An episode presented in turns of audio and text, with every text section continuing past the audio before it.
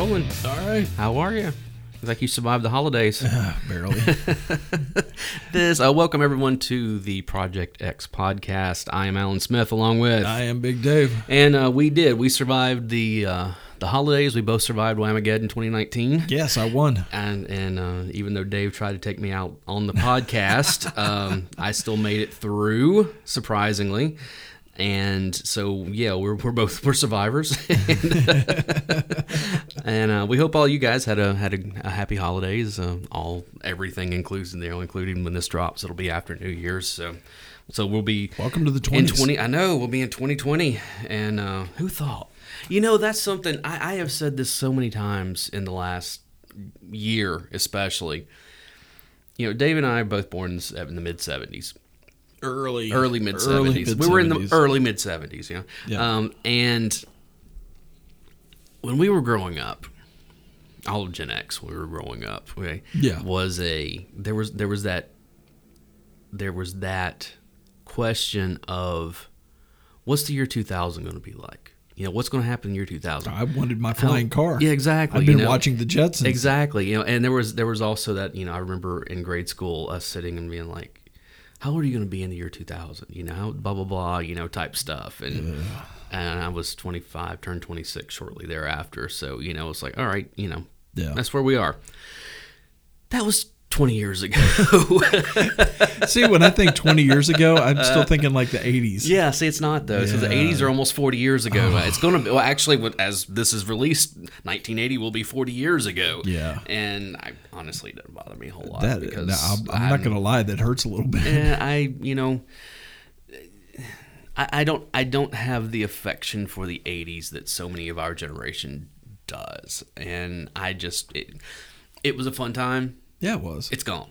Let's let's leave it back there. You know, it's kind of this. I, I'm, but I'm like that with the '90s and the aughts and everything. I'm like, no, it was a fun time. You're always pushing forward. Exactly. You know, I, I don't. I don't. I tend to be a, little bit more nostalgic than I that. mean, I am. Don't get me wrong. I, I get into my nostalgia, you know, on certain things. Oh, yeah. But I just I look at it as that, as a that was a time in my life, and now it's gone, and we're on to something else. You know that that's kind of Well, where where we are. Since so. we're going back to the 20s, Mm-hmm. um, I kind of hope they bring back, you know, all fashion stuff comes back around eventually.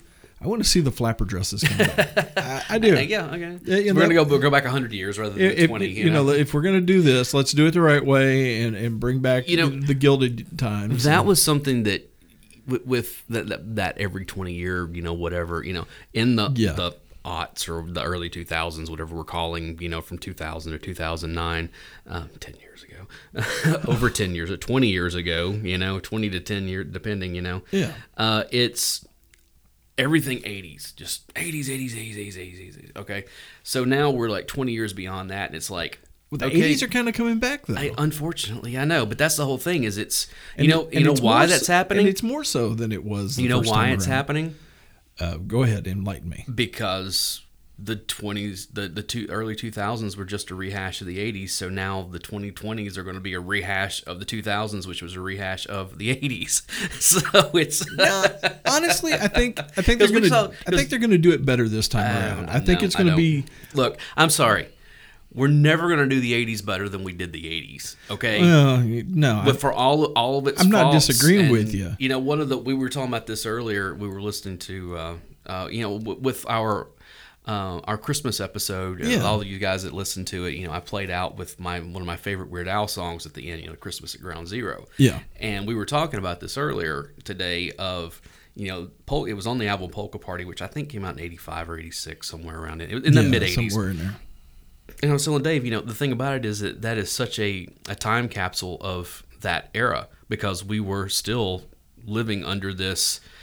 Oh, the- the are fear we- of the- of the nuclear annihilation. I mean, because you know, with with the Cold War Cold War, Cold, I can't Cold talk. War. The Cold War was Right. still heavy. On. very heavy. You know, and it, it wasn't until you know with '89 that was when the wall came down. Yeah. and that essentially started the fall, domino effect. Yeah, and you know, and by by you know ninety what was it? It was Christmas of '92 whenever, um, uh, Boris Yeltsin took over. Russia. Yeah. Um, you know, um, Gorbachev stepped down. The Communist Party was completely out of power. Well, it was basically a small coup. Yeah, but it was one of those things that that happened, Yeah. And then all of a sudden it's like, oh, there's only one superpower in the world again now. Yeah. you know, and it's us, and and you know, we had this uh, decade ish of what do we do now? And I've heard people talk about, especially the end of the '90s when you start looking at a lot of the films that came out in '99, Yeah. like uh, Fight Club or uh, American Beauty or different stuff like where it's one of those things you look at. It's like, yeah, we spent 40 years fighting this The quote unquote, Ruskies. this quote unquote evil empire, as Reagan put it, you know. And then for a decade, we're just kind of sitting back going, okay, what do we do now? And then all of a sudden, we had all this malaise of like, wow, we got a great economy and there's no imminent threat. And what do we do? We we're not working towards anything any longer, and so you have you Yeah, know, it all started this- falling apart. Yeah, and then of course a couple of years later we had 9/11, and Yeah. the whole world changed again. You know, but anyway, that's not even our topic for today. We're just riffing at this point. You, you wouldn't even tell me what I haven't even told was. Dave what our topic is, and it's something that we have. left me in the dark again. It's something we have spoken about before. About Mm-hmm. hey, we should do this at some point, oh boy, here we go. and we just never got around to it. And today we're going to do it. Okay. We're going to talk about jobs that we had, um, dead end or otherwise. Oh. oh no, here we go. I was I was always changing jobs for the longest time. You, you still I changing know, jobs. I know, but it's like, but back then I was really like, I would be in a place for two or three months and I was gone, Yeah. you know, it, or, or you know, I, there, there, I did have a couple of jobs where I lasted a couple of years and kind of became synonymous with those places, and then, yeah, you know, and then moved along. and then moved along to something else, and, and then Video it, store. It, it never, it never failed that when I left, it was Video like, store. yeah, I know. Well, we'll, we'll talk about. I'm going to talk about the video store. Believe me. Um, and it's one of those things that, like, you know, I left, and then later I'm like, man, I probably should have stayed at that job. You know, um, um, the record store comes to mind on that. oh one. yeah, Um, considering it's still there. I know, it's still is very active. which is amazing, and they've they've done what most of those places have done, which is move into vinyl yeah, and you know and that kind of stuff. which is sad because the one on my side of town closed down. You know, they're all gone ago. except for Yeah. and I said I worked for CD Warehouse here in Nashville, and at one point when I was okay, I started working there. I guess we'll go ahead and get into this. Yeah, I, let's go I- ahead. I I worked at CD Warehouse from June ish of 90, 1999. Yeah, And then I was there until about February of 2000, and I got stupid and left there and went to another job that we'll talk about later, and was only there a few months before I got fired. And went back to CD. I wound up going back to CD Warehouse a couple months after that, and I was there until June ish of 2001. So, um, so yeah, I was I was at CD Warehouse. Well, here's that that run. I I was there about two years, roughly. I mean, give Yeah. or take a couple few months, and you know, and then I left for five years, and then I picked up um, a part time gig there about in 2006. Okay, and I say that because I want to talk about the difference when I came to work for them in '99. That was a license to print money Oh yeah, buying and selling CDs. And I mean, because you know we did used. That was the big the big thing with it. yeah. And I mean, it was a license to print money, and it was. I'm not going to get into all of the because I I just I don't want to I don't want to get I don't want to open any cans of worms of uh, talking about policies or any of that kind of stuff. But it was one of those things where if you know capitalism at all, it's buy low and sell high, and Yeah. we did that quite Oh. a bit.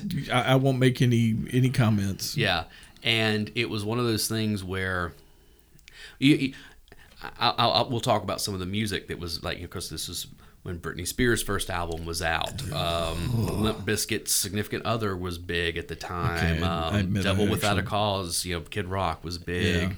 Um, all that team, you know, NSYNC and Backstreet Boys, and uh, you know, Christina Aguilera's first album was out at that time Yeah. and it was funny that like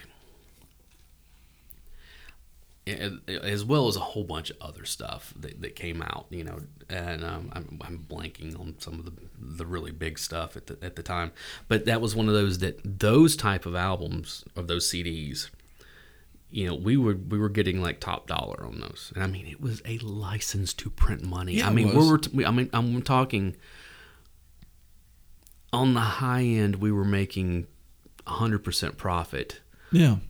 or excuse me, on the low end, we were making 100% profit. On the high end, we were making about 400% profit on these things. Now, I'm going to go ahead and say it. I actually brought CDs in there at Mm-hmm. one point when you weren't working there to sell them back, and he offered me so little for them that Oh, I I, turned around and took my stuff home Well, with me. we used to see that all the time, you know? Yeah. This was also right at the time that DVDs hit. Yeah, Um, and so they started doing and those. we started doing those, and that became an even bigger. I mean, Oh, uh, yeah. an even bigger. And we also remember DVDs at the time, like just a regular DVD that you would go and pick up, were like 25 dollars. Yeah, You know, and you could go in there and get them for 12, 13 bucks a pop. uh, it depends. The again on the low end stuff is probably in there, but you were still you you could you could get on up like on some like brand new stuff that came out. Like, Yeah, I'll like, tell a, you, like, like a week ago.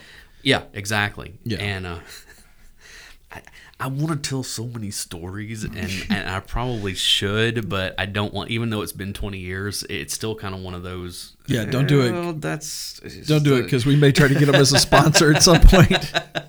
But you know, I know we, talked bad about you on this. Well, no, no, I'm not even going to talk but- bad about them. It's just we had customers that Oh no, you We can tell. had- we well, had- you had media play across the I parking had, lot. I had, yeah, Media Play was literally in the like in the same center. Yeah, it was- I mean, like it it was, was like we were literally on one end across of the it. parking We were on one end of that center, and they were on the very And opposite end I, of it. I can almost guarantee you there were customers that went down to media play and absconded with several movies and walked Mm-hmm. and across them the- right straight to us. yeah and sold and them sold them because we had and they made a hundred percent profit. And we had plausible deniability on everything. Oh yeah, Now, yeah, because they're selling you movies that are still in the shrink wrap.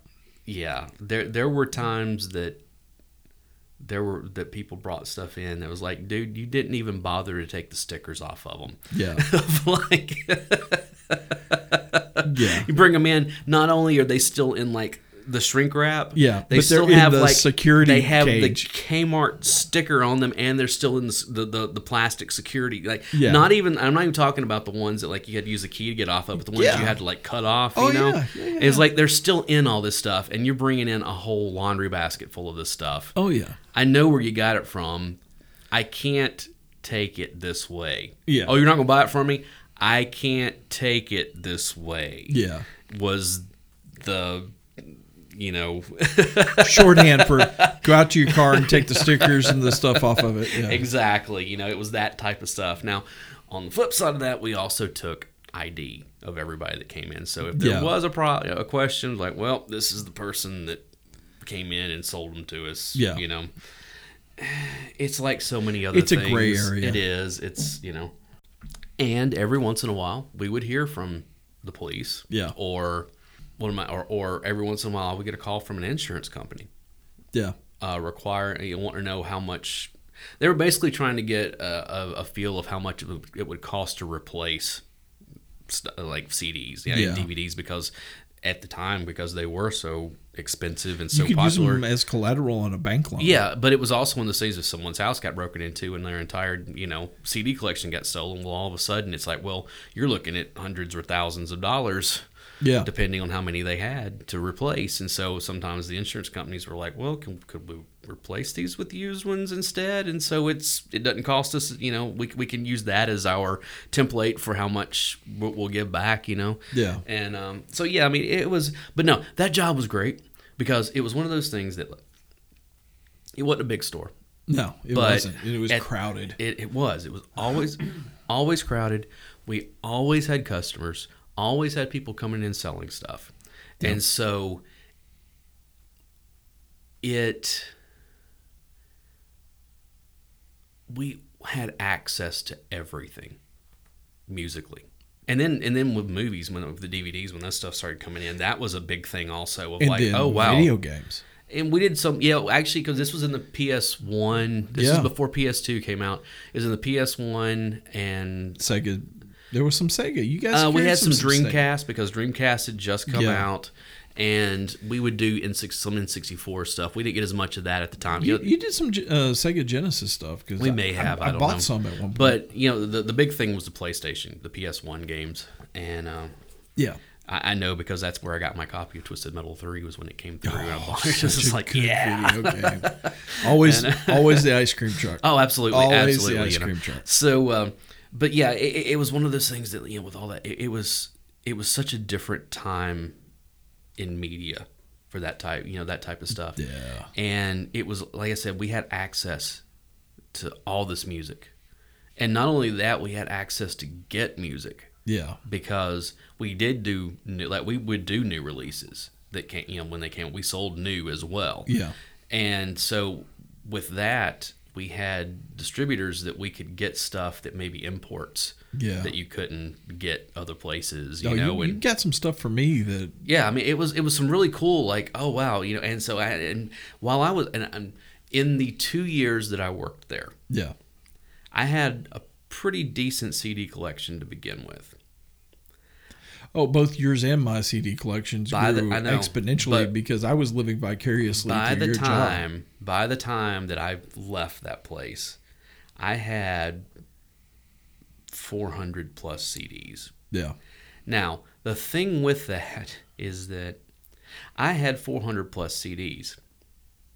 There's probably 30 of them that I listened to on the regular, and maybe maybe 50 of them that I listened to on the regular, and about 15 or 20 of them Yeah. I listened to a lot. Yeah. and the rest of them just kind of sat there. And after a few years, I, it was one of those things I would sit there and look at them like, why do I have all this stuff? Because I don't. Eh, eh, there, there was a. See, you succumbed and started doing all digital. Well, it You was started- it was that too. Well, when I got my first iPod, that had Yeah. I, I legitimately this, but I, I did a I, I did a I did a purge prior to Yeah. that, where I kind of went through and was like, do I have this CD because I like it or because I think I should have it? That's not a wrong answer on either one of those. Well, but the thing is, is that I really kind of went through and I was like,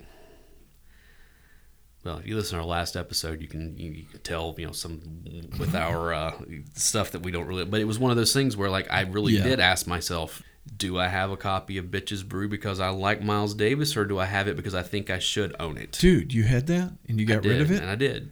I would have taken that off your hands. Well, I you love Miles Davis. Twenty, almost twenty years ago. You know? I was mean, it's around like- twenty years ago. yeah, you were. Why, why weren't you? Ah. But it was one of those things where it was like I, I really did go through with a lot of that stuff of like why do I own whatever you know do I really like the music or or do I feel like I should own this because oh this is art and I must own this you know type stuff and so I did this big purge where I, I went from 400 plus down to 250 ish 300 you know somewhere maybe you know you streamlined. yeah, something like that. And then when I got my first iPod, I was like, okay, I'm ripping every bit of this into my iTunes. Yep, that's what I did. And I did. I ripped everything that I had into iTunes. And then I sold all my CDs. all of them, except for just a couple, like a few that I like. I still have a couple of CDs that I've hung on to over the years because of sentimental. Of like, See, okay, I, I still have my CD. I still have my cassette tapes. I don't. Yeah, see, I don't. I don't. I I, still you know, have I do vinyl, have. I don't. I don't have a CD player in my house anywhere, so I don't. There's no Dude, I've having got CDs. I've got a 500 disc carousel Yeah. in my garage. Oh, I had one of those at one point, waiting to yeah. be hooked back up at some point. What was fun about having that 500 disc, disc carousel was just throwing in random stuff and hitting hitting shuffle. Oh yeah, oh yeah. Because again, I would load up those like 30 CDs that I really loved, or Yeah. you know whatever those 30 albums, and then just hit shuffle. I'm like, look, there's not going to be a song on here that I don't know that I don't like. You know. So- Yeah, and you got music for Yeah. days. And um, but yeah, dude. I mean, and that was kind of the. Actually, let me, rephrase that. I didn't. Yeah, I know I hit that. oh, okay. I, I was wondering what that was. I didn't buy my i my first iPod prior to ripping all those CDs. I ripped all those CDs into iTunes and then sold them and bought my iPod so I could. Well, and that was the first iPod I bought was whenever they came out with the 60 gig because that was the biggest one that they had. Well, see, I didn't even buy an iPod until Yeah. they came out with the 80 gig. oh yeah, see uh, when a- I was at Western. well, this was. I didn't buy it when it first came out. It was several years later. and I, I used um, school loan money to buy it. and, it I- makes and I- sense. yeah, and it- I- it- that is a necessity for surviving school. and yeah. I and I justified it in the fact that you could also use it for an external hard drive, Mm-hmm. which not a whole lot of people knew about. So I petitioned it off and had you know like I think it was like fifty or sixty gigs. It was music and everything else, and then I had the extra you know as an external hard drive Mm-hmm. that I could save you know work on. And people, I'd plug it into a computer. It's like, oh, you can't listen to that. over oh here." yeah, yeah. I was like, like- no, yeah, you can. I was like, uh, yeah, that's not a problem. Mm-hmm. I, I know what I'm doing. Go ahead. Right. So anyway, that was CD. The first two years of CD Warehouse. So it was one of those things that when I left, things had slowed down some, Yeah. but it was still it was still a boom. You know, it, not quite the boom that it had been two years prior, but it was still a boom. Yeah. Okay. So you fast forward five years, and I walked in. I walked in there, and um, a f- a, friend of ours was running the place at the time, John John Burke. Oh, John yeah. Burke, and uh, who was there forever. Shout out to John. I know, dude. John was there from he was 17 years old when he first started there. He was just a kid, and um, I watched him. He would bring his guitar in, and I watched him like just like get really. Really. he have like a, a powder blue Strat or no, something? he had he had a Les Paul Custom that he had had for years and years, uh, and it was like a early 80s model or something like that. I must be thinking of somebody Yeah. else. So it was he he brought he would bring that guitar in and I would sit there and watch him like just play along with music all day.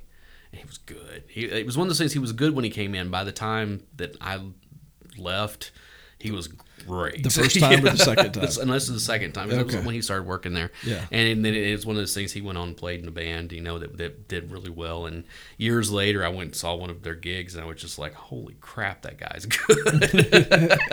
Because it's like, especially growing up here in Nashville, you see people who are good, and then you see Well- people who are like excellent. See, here's the thing about living in Nashville is that everybody's good. Everybody's good. It- whether you play guitar or not, you know how to tune one, Exactly. and everybody knows three chords in this town. Right. everybody, Right. Um, which absolutely drives one of my coworkers crazy because he he bought a guitar and was trying to learn it, and he was Right. just sitting in his office. He was so mad because everybody that came in would pick it up and start strumming something on it. Exactly. He couldn't exactly. figure out how to play it. Exactly. It's like, well, yeah, that's that's kind of living So, in Nashville. But So- there's there's a bar in Nashville that everybody plays guitar. That's not Right. a, that's not a rumor. It's not a joke. no, it's not. Everyone even plays the, guitar. Mm-hmm. Even the drummers in this town play guitar. It, it- even It's true. even I know true. three chords and can get through you know two or three songs. Right. So anyway, um, when I came back, like I said, this was five years later. I came walking in. I had a different job, you know. Yeah. It was, and John was like, "Hey man, uh, are you interested in picking up some part time work?" I'm like, "All right, cool. Yeah, let's do this." And so I wound up working there for another year, Yeah. just par- just part time, uh, nights and weekends, you know, a lot of that stuff. And my goodness, had things changed in five years. Really? Oh man, this How was so? well. This was iTunes had taken over. Yeah. But that was your, you know, people. They weren't buying CDs as much. We weren't selling them for as much. We weren't buying them for anywhere near what we were prior, and that was still saying, you know. Yeah. And the other thing I thought was really funny is that you see trends in music, and and, I, and I'll bring up two particular albums that when you know with our our pricing structure and how much we we paid and how much we actually sold CDs for Yeah. when I had left in, in 2001 there were some there was stuff that had come out in the mid 90s that we almost couldn't give away any longer to where we even like wouldn't even buy it because Mudvayne. no, mid '90s. Um, like, and I'll tell you two CDs that straight up, Okay. you know, were Sure. One of them was uh, Sheryl, Clo- Sheryl Crow's uh, Tuesday Night Music Club, Which- because it's a good. It's, I'm not saying anything about the No, quality a- of the album. I'm just a saying good album. It was something that everybody owned. And then eventually people started getting rid like, oh, Yeah. well, you know, blah, blah, blah. And so that, was we- actually her, her best album Yeah. because a, a whole Her bunch of other people wrote it one her. was okay as well but it was one of those things where we saw a lot of those come through to the point to where at some point we were like we're not even buying these anymore because we just have so many of them Yeah. sitting in the back you know type stuff and another one was green day's dookie that it was a ton of people had them Yeah. you know and uh, so uh, people would buy it you know it was just we couldn't get rid of them you know Yeah. what was funny is that five years later, there wasn't a copy of either of those in the store. And when they would come in, we were buying them for more than we were some of the newer stuff, and we could turn around and resell them without any problems. I mean, that's just two examples of stuff that we used, you know, Everything's cyclical. it is, you know, and, and there were other like um, um, Blues Travelers 4 was one of those albums. I really, I'm not, I'm not a, blues, traveler, Travelers fan. but that was another one of those albums that everybody was trying to get rid of in the late '90s, early 2000s. That all of a sudden in the mid 2000s, everybody's like, "Yeah, I kind of want that," and there weren't any copies of it around. Yeah. I've seen that with movies, like with DVDs, stuff that was really popular back, you know, 99, 2000, 2001, you know, the early aughts, you know, you can't find them now. They're not. They're not on. Blu- and they were never put on Blu-ray Yep. and used to you could walk into any place and they'd have three or four copies of it and now you can't find them because the Pick people who own, for a song. the people who own them aren't getting rid of it you know they have them because Yeah. oh, they like it or they've gotten rid of them years ago they're not making any more new copies of them Yeah. and so the the ones that are out there and that was when I was putting together my my collection of like all those teen movies Yeah. that I have you know for, Yeah, yeah. I had to like search for some stuff of like I can't believe I can't find a car. I used to walk in any used to be you walk in any place and you could find these things. Yeah. And then when I did find them, they were expensive Yeah, because 'cause you couldn't find them find them anywhere. You know. And uh, so anyway, I know I've talked for like 20 minutes about this, but that that job, I loved that job. That was probably the best job I've ever had because it was on any given day I could walk in and just say I want to listen to X And or it. maybe maybe X. But, Yeah, but but or you know, I saw them in concert. Saw the original lineup in right? concert. Yeah, Oh, yeah I, you know, yeah. I, I, but you know, insert band name here Yeah. and throw it in and listen to it. You know, discovered some cool music that I can't way. believe I've never worked in a record store. You would think that would be Yeah. one of the things that I would have done, but Well, I tell you, it's something that now, with the way vinyl has come back, I think it would be fun to work in one again. oh yeah, You know, just dealing with that kind of stuff.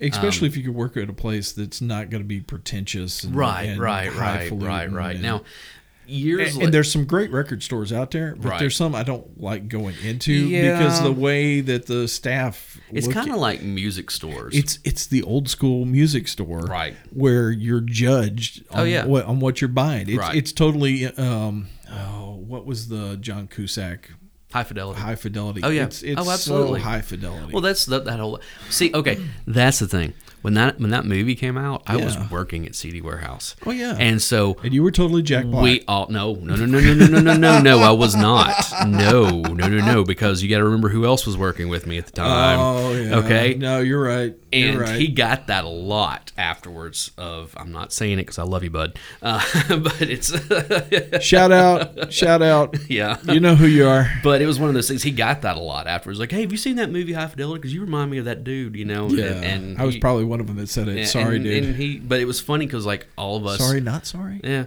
all of us went to the movie together. Oh, yeah. that worked there. It was me and him and and little Andrew and and John Burke. You know, and we all went. Yeah. And it was like okay, cool. And it was one of those things as we're watching it, we're like. Laughing and looking at each other like, yeah, yeah, exactly. That happened the other day. That was a, Yeah, yeah. and that's such a good movie. I watched it. I, I've got it on long ago. VHS. Oh, really? At the house, Yeah. I've got. I think I've got. it- Yeah, no, I've got it on VHS. I got to find me another VCR. Well, one of the things from that movie that um, stood out then and still now, you know, is that um, I think it's cute. Is it is it Cusack or is it Jack Black? I think it's Cusack says something that he they're talking about. He's like, you know, it's not what you're like, it's what you like. Talking about how Yeah. you you know, and it was like, yeah, when you're young, that absolutely, it, it, you really do judge people not on Yeah. what they they they themselves are. It's more of what bands do you like, what movies do you like, Yeah. what you know, Well, I mean, that was junk. always one of the que- one of the first questions that we would ask Oh, when somebody new would show up in the Yeah. group. It's like, okay, so uh, what do you listen to right now? yeah, and and, and- and you would kind of And oh, depending wow. on what was in their car cassette player at Yeah. that moment would depend on whether you were going to talk to Yeah. them or not. and that's kind of with we don't have that as much these days, which I think is kind of good. Yeah. But at the same Nowadays, time, if I ask somebody, "What do you listen to?" It's because I'm looking for something new. yeah, oh yeah, listen to. exactly. I'm the same way. I'm the same way. Anyways, that place was great. Um, Yeah. I have more, but go ahead. I'm going to let you go. From, Um, one of the first jobs I had living in Nashville Mm-hmm. is I worked, and this was in this was in high school. I worked as the janitor for a tool and die place Okay. that also had an office space that they rented out above the offices of the tool and die shop. all right. and I was basically in. I would show up after everybody had left at like six o'clock or so, and I would basically work half a second shift, half a third shift job in this place by myself in one of the more sketchier neighborhoods. Okay.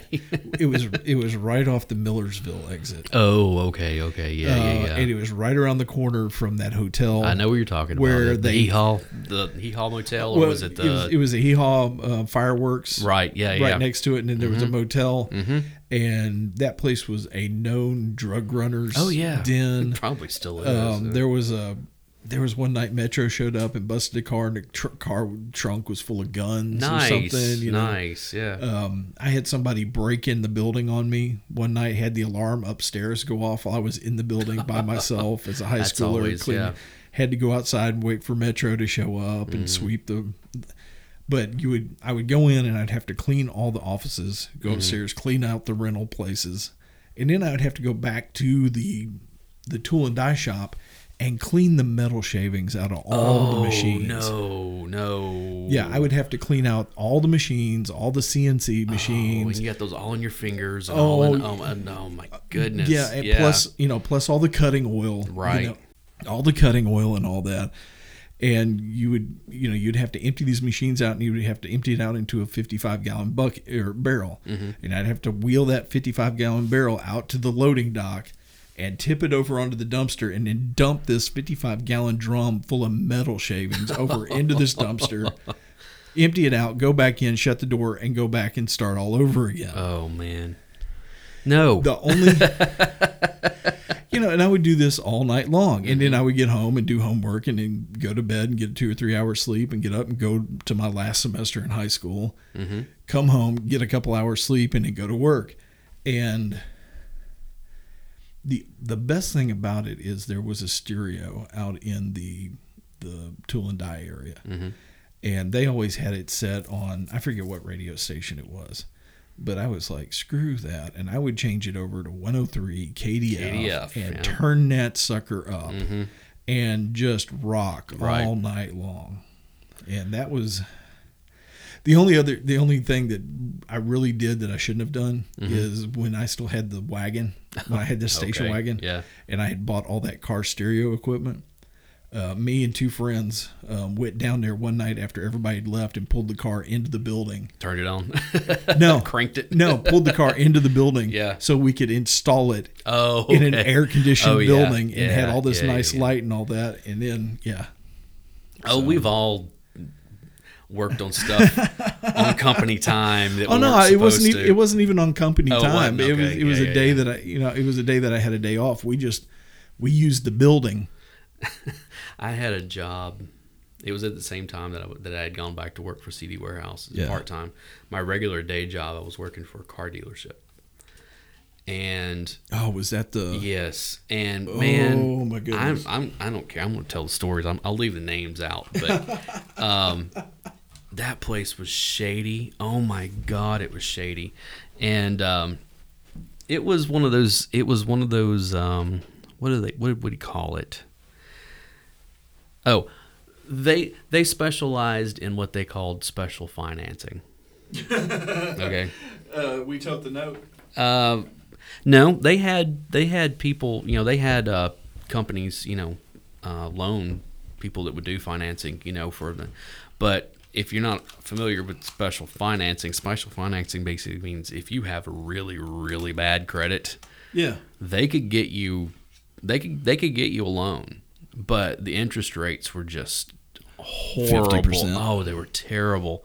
And you know, a lot of times people that would come in there were they were so upside down in the vehicles they were already in because here here's a I I want to because I worked for a couple of car dealerships. This one I was not a salesperson. Yeah. Tell us tell us the dirty secrets of car salesmen. This is not even a a dirty secret And so this much. and this is not all car dealerships. no, it's not. This is mainly like uh, major dealerships. Right, but well, not a major deal. It's a lot of like little little places, you know, that, that are kind of the my, toe my to note, caveat you know, is because I've got family in the used car, Right. and they're honest and they Yeah. actually try to take well, care of it's like anything else. You know, you're going to go some places and it's not going to be, you know, it's going to be shady. You're going to go other places and it's going to be fine.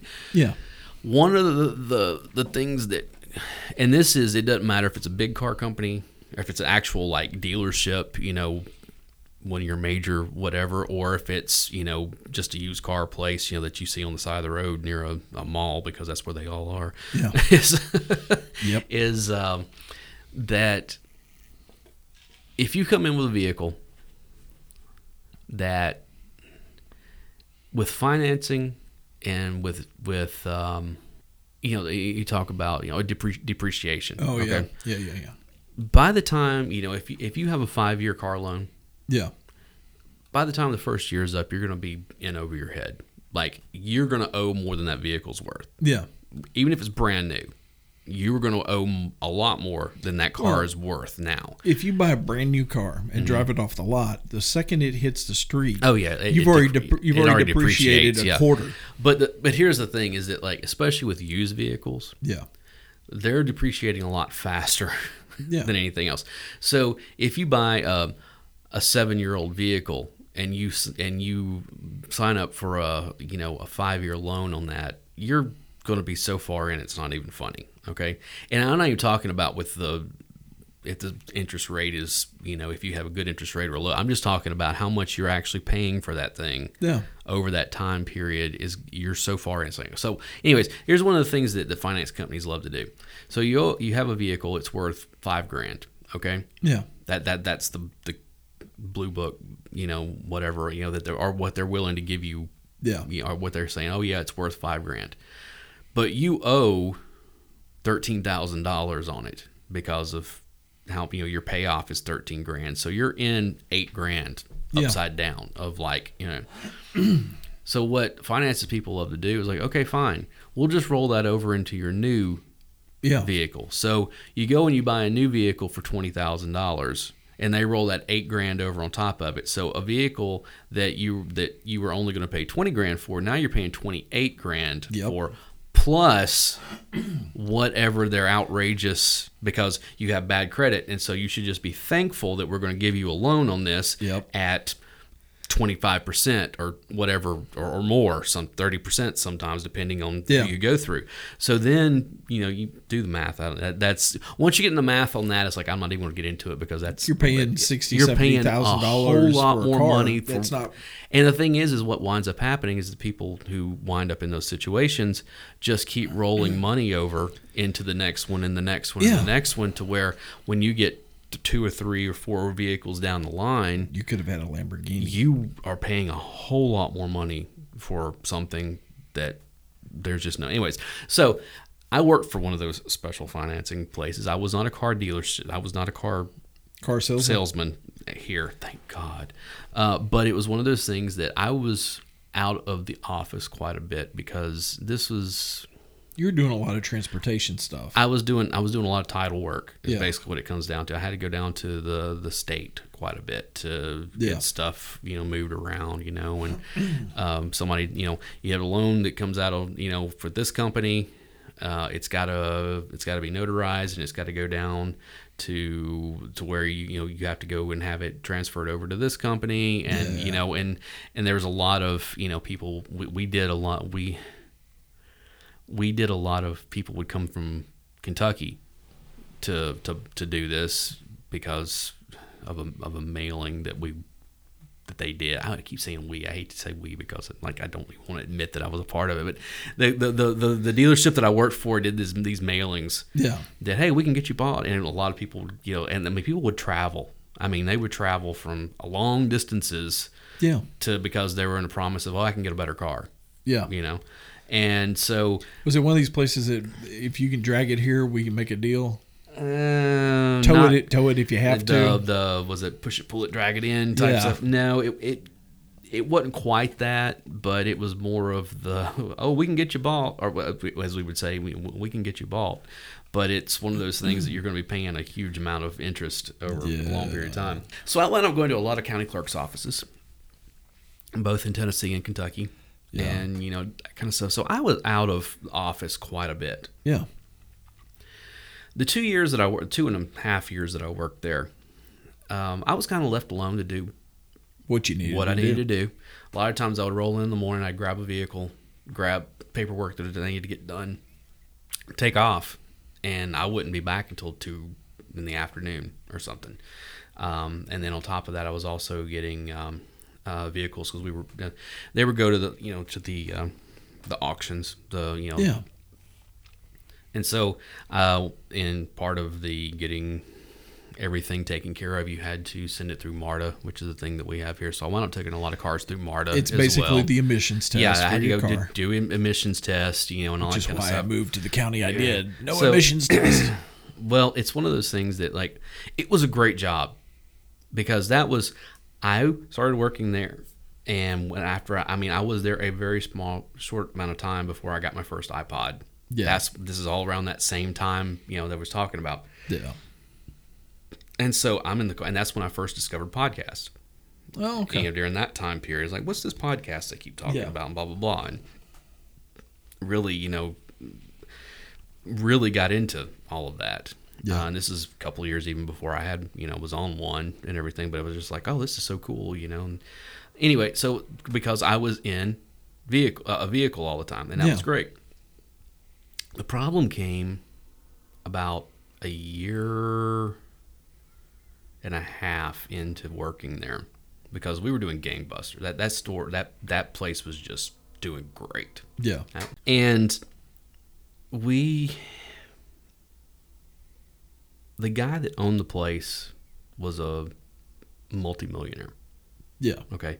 Had really nice motorcycles, like, you know, like really nice, like on display in the showroom, Yeah. you know, and all this kind of stuff. And he had a Lamborghini, you know, bought, like bought his wife a Lamborghini for Christmas type stuff, you know. I mean, it was like really doing doing well, Yeah. right? And then all of a sudden we started having cash flow problems Oh, imagine that. out of nowhere. It was like, where are all the new vehicles from the auction? Well, they didn't go, and it was part of that became was because they opened another dealership Yeah. in Kentucky, and the two owners were spending all their time up there with that, and they were trying to get that up and going, and you know that kind of stuff. And so we kind of started falling behind, you know Yeah. and um, it just it was there was just something odd. I couldn't quite put my finger on it, you know. And it was one of those things where they fired several salesmen out of the blue, and they brought in new people that were really shady, and you know we had really high like turnover with finance people. Yeah. and it was just like there's just something not right going on here. I can't figure out what's going on. I mean it was just it was just it's the the only only way i know how to describe it is is, is being on the titanic and knowing that the, The, ship's, going, down, but you don't know why it's going down. and and you don't know what's going to happen. Yeah. you know it's uh, and uh, I wa- I walked into work one day after I'd been there two and a half years and just didn't have a job any longer, and that place held on for a couple couple more months or whatever. yeah. I will say that the last four or five months that I was there, there were times when I would come in, grab a vehicle, grab my, you know, the paper, what little paperwork there was to take care of, you know, type stuff, and I would leave, and I would ask myself, okay, if I come back and either the PD or the feds are here, do I keep driving? or do I go in and say I just work here? I let me get my car and I'll leave. you know, like Wow. wow. and that scenario actually played itself out after when they were shutting the place down. Really? Yeah, and um, it was it was drug related, and Oh, imagine that. yeah, I know, and When you said motorcycles on display know, and bought a it was- Lamborghini for Christmas, my immediate thought was, I wonder how much cocaine's going Yeah, around. well, it wasn't that, but it was something, and and but it was one of those things where again I had plausible deniability Yeah. of I, I, but everybody knew something was going on, and you know I don't know I don't I I'll be honest I haven't really talked to anybody From there. from there in a while. I I know that like the guys in the, the the guys in the garage were awesome. I mean, like awesome. I still run into them every once like here, you know, every once in a while. I'll run into somebody at work there, and it's Yeah. still I'm just like, yeah, dude, seriously. And they're always like, if you ever have any problems, just bring your vehicle up here. You know, we'll we'll look at it. You know. Oh, that's cool. And it's good, you know. It is. It's, it's always good to know people who are mechanically inclined Yeah, that way exactly. um, and that you can trust, you know, on top of it all. But it's, yeah, that was just a, it, it was a great job because I didn't have to deal with the general public. Yeah. I kind of knew what I was doing, and I could kind of, you know, in a, in a in a day, and so I could kind of plan out my day of okay, I'm gonna get here, I'm gonna do this and this and this and this, I'm gonna grab lunch, then I'm gonna do this, this and this, Yeah. and then I'm gonna go home, and and I'm gonna get paid on Friday, and it paid every week, which was great. I loved that rather than every two week stuff, you know. Yeah. Um, Try once a month. I had yeah, I had that. I had health insurance. I had you know it was it was awesome. You know there was I had no responsibility whatsoever. you know, and uh, and I'll be honest, I goofed off on the clock so much on that, especially towards the end where it was just kind of a Yeah. God, you know whatever. Um, and but it it was it was a great job. it was probably the second best job I ever had. You know, and that kind of stuff. But it ended badly for everyone involved. Yeah. Um, so anyway, yeah. So there's that. Uh, you get another one? Uh, I still have one big one to get to. probably probably the best job that I ever had was when I was working as a master control operator for the PBS station at Western Kentucky when I was in school up there. Okay. So basically, if you've got a television station, Mm-hmm. you've got the production folks, which was the side that I was trying to get in on. Mm-hmm. But um, I get the feeling the professor that was over that side didn't like me at Yeah. all. So I never really got a shot. Right. But I got in on the the broadcast side, and basically there's a there's always a person sitting at master control Mm-hmm. making sure that everything's running as it should the programs are going to air as they should and if there's a problem then they have to start you're, you're basically sitting there getting paid for if and when there's going to be a problem you can then make the adjustments and, you know and fix it well when i was there the station was still being broadcast off of three quarter inch U-matic videotape Oh, Wow. And this is in what year? uh, this was. I think I was there 2005 through 2007. Oh, so yeah. I mean, wow. You Yeah. would think everything would be digital by then. You, well, you would think, Mm-hmm. but it wasn't. Um, it, it was after I graduated. They went in, they revamped course, everything, and it was course, Mm-hmm. it's a- digital. It was all digitally run. Um, so basically, you're sitting there on the hour. You're having to change the videotape for Mm-hmm. the next show that's going to happen. But at the same time, you've got six or seven three quarter inch U-matic tape machines that are recording all the programs that you're going to be showing later on. Mm-hmm. And you have to switch all those tapes oh, goodness. at the same time to get the next shows Right, recorded because all of them hit at, at the same at the half hour. at the yeah, half hour right. mark. And then once you did all that and you made sure everything was running like it should be, Mm-hmm. um, then you had to go in and check the you know, the transmitter power and the ratings and all that. But I was basically getting paid to watch PBS television, Well, that's cool though. which I mean, you know, in in the you know if it was an afternoon shift, it would kind of suck because Right. you're watching all the kids shows and all that, and I can't tell you how many afternoons I was forced to sit there and paid to watch Caillou. Oh well, well that's Everybody yeah. at the station hated Caillou. Caillou. Nobody. If you're over four years old, Yeah. you hate Caillou. I mean, that's uh, And then if you were working a shift where you got there right after, you know, you'd eat lunch, you'd go in, uh, then you'd get the Bob Ross Joy of Mm-hmm. Oh, yeah. Painting, yeah, yeah, and yeah. you'd almost pass out. oh you know, yeah, because you're happy you, little trees. you Mm. you've already eaten lunch, so you're kind of full, that- and now you've got. All right, now we're just gonna put this happy little tree right here. Oh, He, he has one of those voices that just Yeah. you know it's just so soothing and mellow. That's just like uh, Now the shift that I tried to work every time, I would t- I'd pick the ship shift up every time I Mm-hmm. could get it, and that was the Saturday night from like seven until midnight when we would shut off the transmitter. okay. And in that lineup, we had um, Legends of Jazz with Ramsey Okay. Lewis. We had Austin City Limits, Okay. which was another good Yeah. one, and then we had an hour, hour and a half of Monty Python's Flying Circus Oh, nice, nice. you know so it was just and we had we had a huge monitor speaker that Mm-hmm. you would use to monitor the the audio and there would be nobody else in the TV station radio station was upstairs so you're not bothering them so I could take that monitor and crank that thing up Nice. and do an hour of Ramsey Lewis Legends of Jazz Uh-huh. do an hour of Austin City Limits and then you know Monty Python Flying Circus that sounds cool. I mean, that's yeah. I mean, that's no, uh, it was it was a great it was Yeah. a great gig. It didn't pay a whole lot, you know, because you were a student worker, Right, But right. it was still a lot of fun. What about your uh, when you worked at the bookstore? I know you enjoyed that that Yeah, the book the bookstore was great. when we know, first met, you were working there. I was yeah. I was still working at the bookstore, um, and it was a it was an independent bookstore. Mm-hmm. There was there was one at Rivergate. There was one at Cool Springs. It was Book These both malls here. both both malls here Yeah, in, in, in Middle Nashville, Tennessee. yeah. And well, yeah, in Middle Tennessee because Cool Springs is Yeah. south of you know. it, it's down closer to Yeah, Franklin. Yeah. Um, but it was it was all hardwood. You know, Oh, I remember that store. and and and you know for the folks that that have no idea what I'm talking about, it, the whole store was hard hardwood. Mm-hmm. The shelves were hardwood. The floor was hardwood. You know, it, was, it had and it, and it had little cubbies.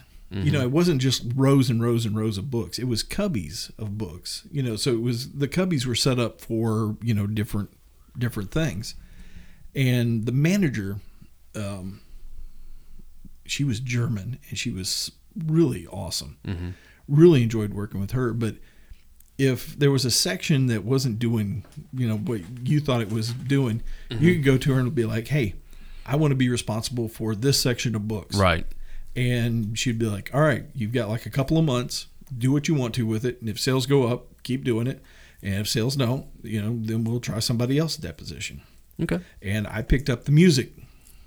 The- Oh yeah. Oh yeah. the music section, and it had both informational and like the songbooks and the documentary or Mm-hmm. not documentaries, um, biographies and you know all that. Right. And so I would start going around to all the different bookstores in town and seeing what they were carrying in their selection and seeing what people were actually looking at, Mm-hmm. and built my two shelving units off of what I was seeing there. And I think I had sales go up. You know, Nice. it was no, I really enjoyed that job. And thing I remember about Book World. uh, It opened when I was in high school. yeah, I was a junior in high school, I think, somewhere in there, sophomore, junior, somewhere in there. You know, we were like, "Oh, there's a new bookstore. Let's go." you know, we had like Walden was in the was in Yeah. the Walden book. You know, Walden's was okay. but it was, all right, very but- corporate. Yeah, eh, but it was one of those things like, "Oh, let's go check out." Okay, let's go check out them. First thing we noticed was that um, the the magazine section was fairly um, open yeah, as in you could go over and pick up certain magazines that were like, oh look, here's naked people, you know. And I'm not, I'm not even talking about like Playboys and stuff like that. I'm talking about Yeah. like, oh wow, this is because you guys carried stuff that like Walden wouldn't carry, you know, or whatever. we know? carried heavy metal. Yeah, and- you know, or of- you know, National Lampoon and you know, different stuff like that. and it was and- a very big magazine was, section for the time. And so, of course, you know, being teenage boys, Yeah, we went in there and i went to it's funny i went to church with this guy that was a private investigator okay Yeah. i'm not going to say his name but um, I, I, he's retired but i'm just you know and um, he Yeah. was a fairly large individual on top of it all.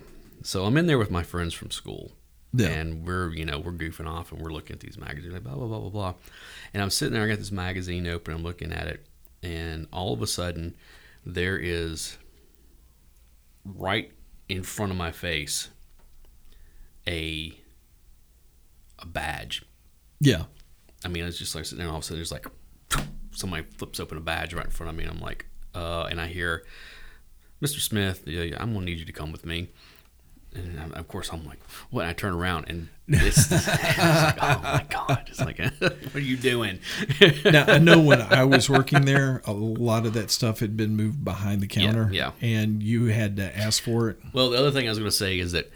Again, being teenage boys, you, you figure out that like, oh, the photography tech section has a lot of uh, You were reading a lot of National Uh, yeah. Geographic. No, no, no, no, no, no, no, no. We were. It was just like no. These are photography books, you know. But yeah, there was you know how to you know. But Mm-hmm. Yeah. and you guys had some nice photography books in there. I forget who who took care of that section. know. But yeah, but that was a. We also was, had a huge comic book yes, section. actually, I, we had I a do remember that. I huge comic book that. selection. That's actually where I bought a Deadpool number one. Oh yeah, yeah. No, I, I do remember that that you guys did have a really nice comic book Yeah. collect, uh, you know section because I I wound up buying. So I hated to see that place go. I know you oh, did. I, but- di- I was working there when it went. Yeah. One of the sales I remember that we used to have is you could buy books by the pound, Oh, and they nice. would they would literally over in the front front right section. Mm-hmm. They always had the discount books and the the sale books and all that, and they would come in. I think it was twice a year and hang a scale, and you would. Put all these up there, books in yeah. the scale, and then there was a list of okay, if it's this many pounds, this is what you pay. Nice, nice. and that was that was always a fun. Yeah, sale. that's fun. Um, I know there you. was there was some other stuff that we did that I really miss. and it was you know, and the whole like working in the mall was. Yeah. You know, you get into Christmas and you know just holiday stuff in general, and it's just Yeah. the people that come through. Halloween was always fun. Oh, yeah. I, I usually ended up having to work Halloween the And mall. that was back when they would hand out candy yeah, and stuff. you, you the, go out know. and stand out in front of the store and, Right. and hand hand out candy, and people would come in. Mm-hmm. Yeah, that was a lot of fun. Yeah, we got to do an episode about malls sometime. oh, hey, believe me, I, I guarantee you between the two of us, we could Yeah. we could do an hour without any problems. The the other thing I enjoyed is on break, I could run down to the food court, and there was a couple different girls I was flirting with and Mm-hmm. Yeah, yeah, actually getting somewhere with.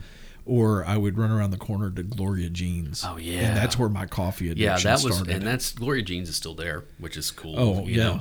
but their coffee isn't as good as it used to be. No, it's not. But um, That was one of the first places around that you could actually get a cappuccino or an espresso. Mm-hmm. yep, it's true. Yeah, that's before Starbucks moved into everything. Yeah, you know, and, and ruined everything.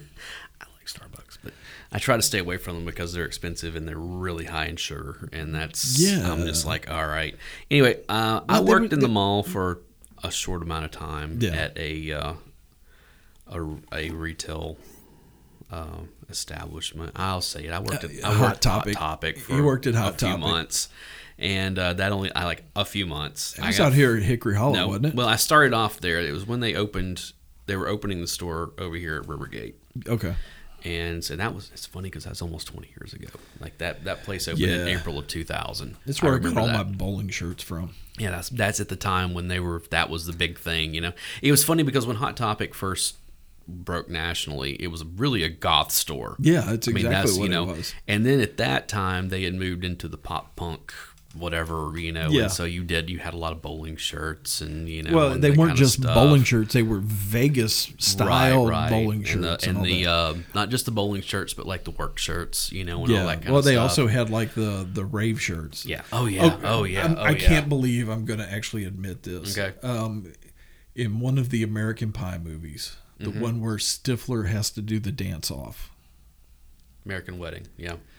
You know the black and green tribal shirt that he's Yep. wearing. You had one. I had one. I had that exact stinking shirt. I know. I know. I had the exact shirt, and when it when it showed up on the movie, I sank down in my seat Mm-hmm. so low. I was like, "Oh, I cannot believe I'm Stifler." I worked. I worked at Hot Topic for a few months. Yeah, My manager um, had come from another, st- you know, another state and moved here to to open this store. She'd been with the company for a while, and she had gone to their national they every year they would do a, a big thing in L.A. That's where they're headquartered out of, and they would Yeah. have like band like big bands come and play, you know, like kind of stuff like name bands and stuff. And this was in it was the end of '99 when she went when they I think it was in like you know November or December when they would do this, or maybe it was like right after the first of the year or something. I forget what it was. Yeah. And she had this lanyard that had like uh, this picture of Madonna from like the 80s. You know, you've seen it, you know, black and white. Yeah. You know, it's kind of close up of her face, you know, type stuff. Probably And- from the Vogue era. no, it was prior to that. This is Really? like no, this was like early Madonna stuff. Okay, right. And um, I you know I was asking her, she's like, oh yeah, you know they handed these out to everybody, you know, and this blah blah blah blah blah, and she told me that the owner came out on stage on the last night and basically said, we're getting ready to go move into a new decade. The 80s are going to come back and we're going to ride that as hard and as fast as we can for the next decade. And now they're overpriced And that's what they Spencers. did. But that's what they did. Yeah. Everything that they did for the next like for the through the, the early 2000s was, hey, you remember how cool this was? Hey, you remember how cool this was? I mean, it just marketed that 80s Yeah. over and over. And I guarantee you, when 2009 came around and they had it, they were like, hey, the 90s are getting ready to come back around and we're going to ride that. And they did.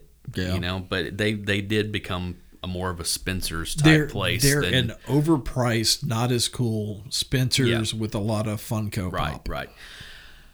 For a their big thing was we want this place to feel like they always they always name check this. We want this place to feel like Empire Records. No, I never felt like I know, but that's the whole thing is that if you remember the movie Empire Records, the whole thing is that they're fighting being taken over by corporate overlords. yeah. Okay, that is one of the most corporate political places I have ever worked in my life. Well, you could tell when you I walked mean, in just and because if you didn't fit the template, and I don't. weren't. That's ex- and I, I was like, I don't care. It's been 20 years. I don't care because I never, I never shied away from this whatsoever. They, I don't know what they do now, but at the, but at the time, they legitimately hired people by the way that they looked. Yeah. didn't matter how you know, and and because of that, they wound up they wound up hiring a bunch of people who stole from them Yeah. and who let their friends steal from them and i mean just on and on and i mean just terrible workers just didn't show up to work or this or that or whatever They and it was all because they they, were had a certain look that And- they wanted the yeah, place to and those like. folks were just looking for an employee discount. Yeah, pretty that they much, could you know. use for them and their friends. Whereas, and five finger discount a lot of times Yeah. you know i mean that was a whereas you were actually, you know, i came from retail you know it's a, i you you came from retail and you had a knowledge of the culture that they were trying to sell anyway. And- but you know the thing is, is I was just turned 26 Yeah. when I went to work work for them, and I was way too old to be working there. I mean, it was one of those things of like I was the oldest person that worked in the store, yeah, and I mean I was a you know I was in ma- I wasn't the manager, I was one of the assistant managers, but it was one of those things. Everybody else was under 20. I, I mean, uh, I think Probably my manager, 19. my manager was 23. The other, the other assistant was somewhere around that age yeah, and maybe maybe even younger than that. I don't know, 21, 22. But then everybody they hired were teenagers. You know, that was just, and so it was one of those things where it was like I felt I I was just yeah. way fish out of water at this place, you know, and didn't last long. I had conflict with the, the district manager, and yeah. Yeah. it was just kind of one of those things where, I mean, micromanaged to the nth degree of, I mean, it was terrible working there, and I mean, terrible, and one of the worst jobs I've ever had and that's saying a lot because I've had some bad Yeah. jobs. I mean, like I was I was actually in car sales for six months or so, oh, I remember. and that was miserable. But that was a different type of miserable. yeah, That was a miserable of I am again. I was I was working for Saturn, yeah, and this was three years, four years before Saturn went under. And we were already on a sinking ship, and everyone knew it. And it was Yeah. just, it was a terrible work environment. I had a terrible boss that was still trying to do the whole.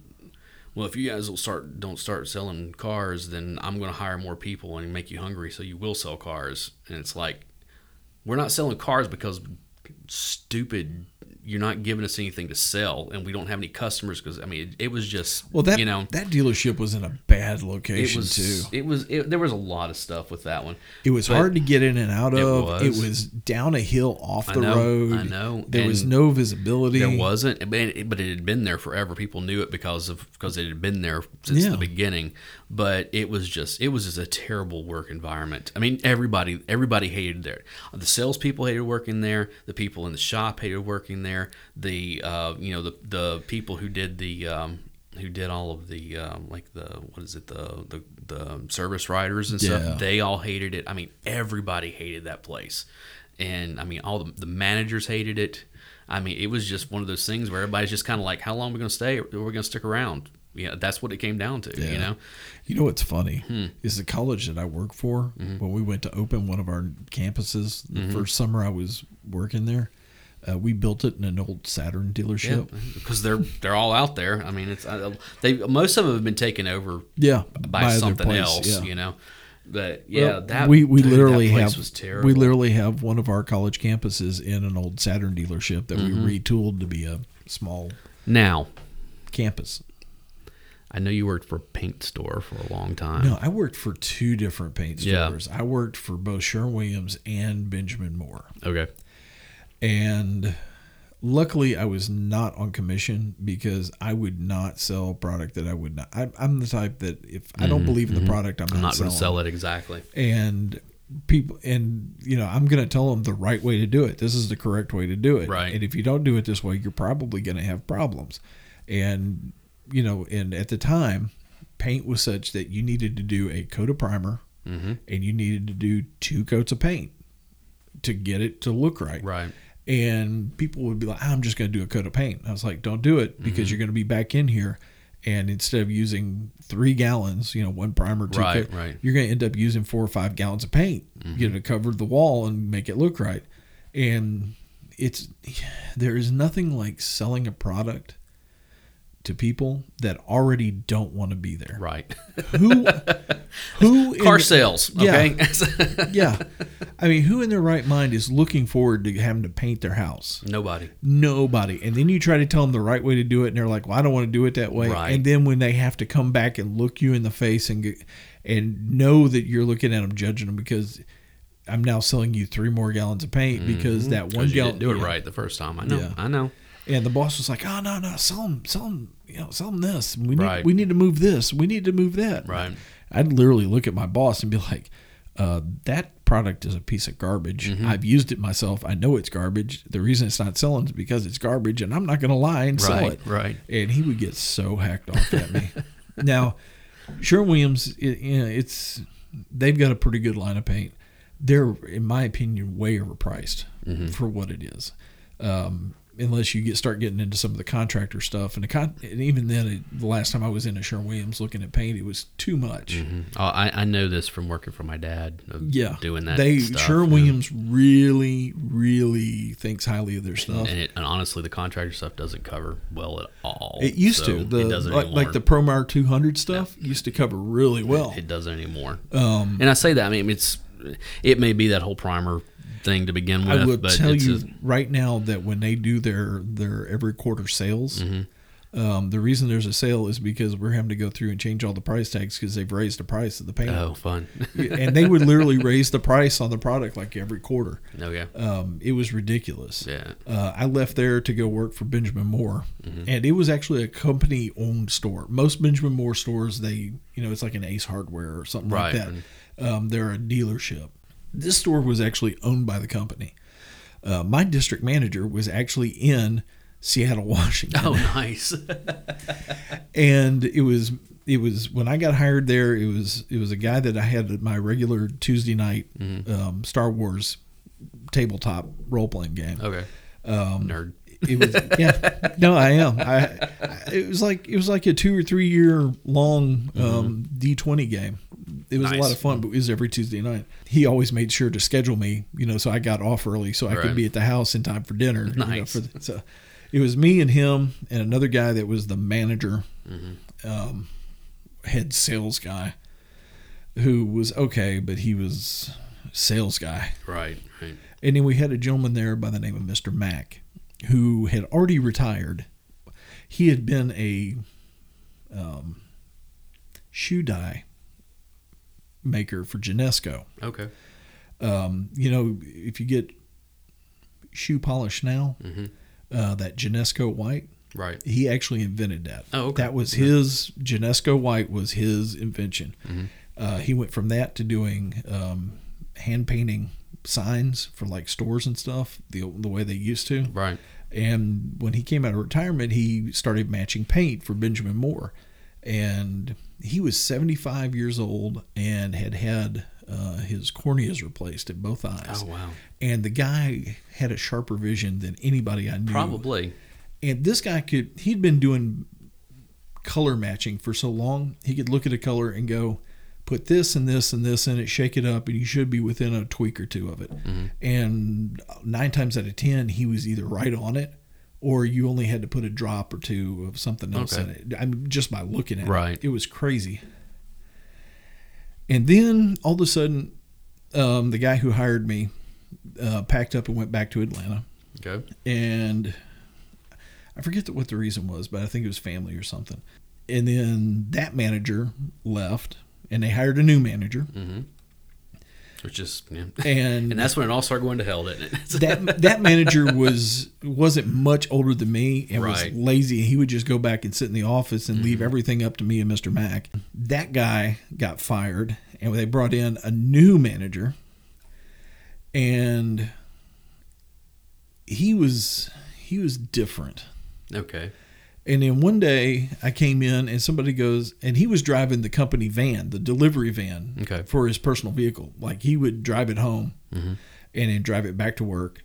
And then if I, you know, when he got ready to go home, be it at like one or two o'clock, you know, he'd drive the company van home and then I couldn't make deliveries, Oh, you know, after wow. a certain amount of Okay. time. This is the, this is the kind of thing. Mhm.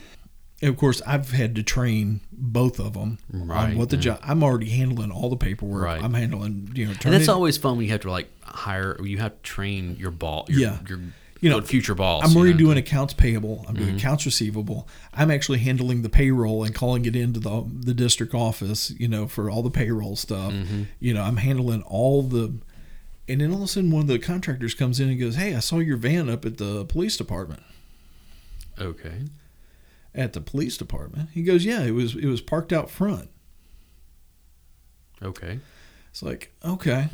Um, so I call up the police department. I go, uh, this is so and so with Benjamin Moore, and somebody said they saw our delivery van up there. Is there, you know, is there something going on? He goes, uh, you should probably come up here and collect it.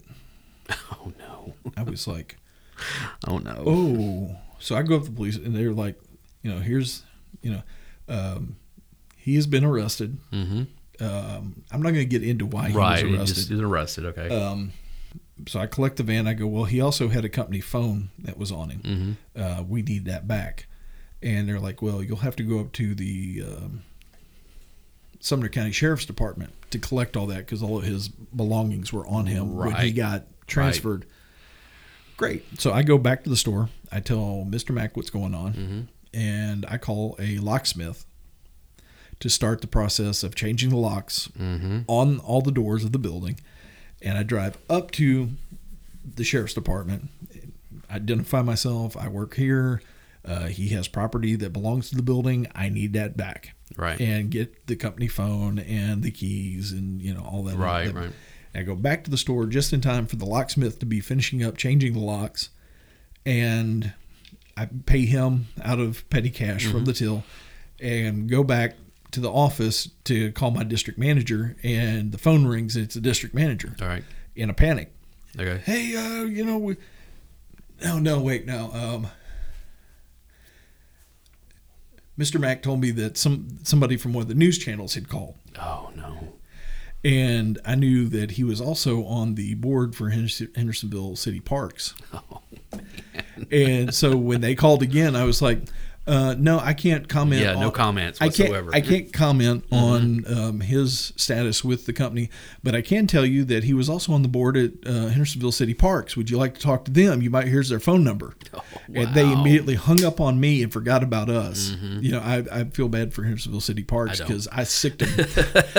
I, I sicked the news media on them to to di- divert Right, right. um, and then I, the district manager called. It's like, hey, I need you to do. This. I was like, done. This is done. This is done. This Mm-hmm. Already is done. done, I've yeah. Mm-hmm. already fired him. He's gone.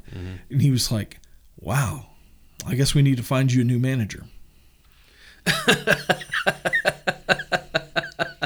After everything you've done, So after everything I've done Right. and handled the press for you, you're not going to offer me the position find, of find a new manager. Yeah. Yeah, and then like three months later, they made me responsible for actually closing up the store and shutting it down. Mm-hmm. Actually, they had me remodel the store first, Right. and then three months later, like I had to paint the entire inside of the store myself Wow. um, at, after hours. Right. And then three months later, they made They me, shut down the store. They shut down the store, and they made me responsible for Right. packing up the product and shipping it out and shutting down the store. Right. You gotta love love that kind of stuff. That's, Yeah. now I will. nice, nice. How do you do? You I will say this: the district manager did take care of me. He actually gave me way more severance than what would have been normal. He actually Mm-hmm. Right. let me keep my insurance for longer than what would have been normal. Yeah. So That still that still sucks. yeah. I have man. I can look. Now I will say this: ben, if you're going to paint a room a really dark color, Mm-hmm. Go to Benjamin Moore and get the dark color made in the best Benjamin Moore paint that you can have it made in. okay. because if you do a primer, you can almost get away if you if you get a primer and have them put a little black in it so Mm-hmm. it grays it up some.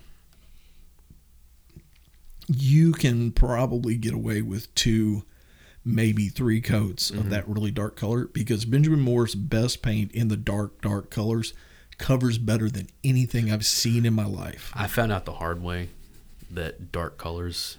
They don't cover. No, they don't. But Benjamin Moore's will. I, I, I'll, I'll tell you this: Benjamin Moore's will. okay. Um, I've the dark green that's around the fireplace at my house. Mm-hmm. Right. That was primer and two coats of Benjamin Moore. Oh, okay. Cool.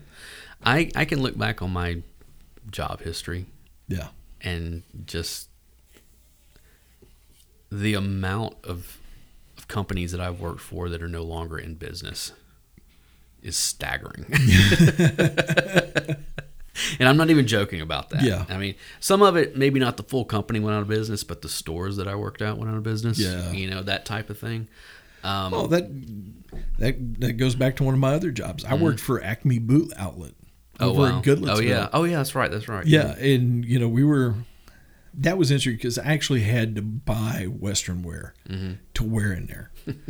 like I had to buy, like I had the the old cowboy shirts where it was just like you know, it was, Oh, yeah, it was pull you- yeah, over and it yeah. had the three buttons, and, Right, you know, right. and uh, what was it, Wallmaker? I think they were Wallmaker shirts. Yeah. And honestly, they were some of the more comfortable shirts I've ever had in Hmm. my life. And even to this day, I still wear cowboy boots, you know, because Right. if you get a good pair and you break Oh, them yeah. in. Yeah. But, you know, we were selling Acme Boot Alley was actually where the stars would come over and go shopping Right. right. because they they knew it was out of the way. They knew we weren't going to treat them like stars. Right. And, you know, they didn't we're have going to have a whole lot of people Yeah, ask exactly. for autographs and stuff. Yeah. so. Um, Oh, what was the country? What's the what was the female country music star that was also a lesbian? That um, k.d. lang. k.d. lang Mm-hmm. uh, came in the store one night and was looking. It was late. We were probably closing like a half an hour, and we were slow. She was the only one in there. Mm-hmm. Yeah. She came in and she was like looking around, and I was like, "Can we help you with anything?" She's like, "Nah, just I got a new check, and I'm thinking about getting some new boots." And I was like, "Yeah, okay." Well, if you need anything, Miss Lang, just let us know. Mm-hmm. And she was like, "Oh, you got me."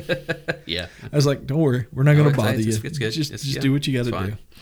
Um, Dan Seals came in there one night, Yeah. and he we didn't even recognize him, and he pulled out a handful of pocket, and he had a bunch of um, uh, foreign coins. Um, he had some Japanese stuff, and I recognized. Like, Mm-hmm. Oh, my dad, yen, my yeah. dad's got some of that. Yeah. and he's like, "Yeah, I do a little traveling for work." I was like, "Yeah, my dad has too."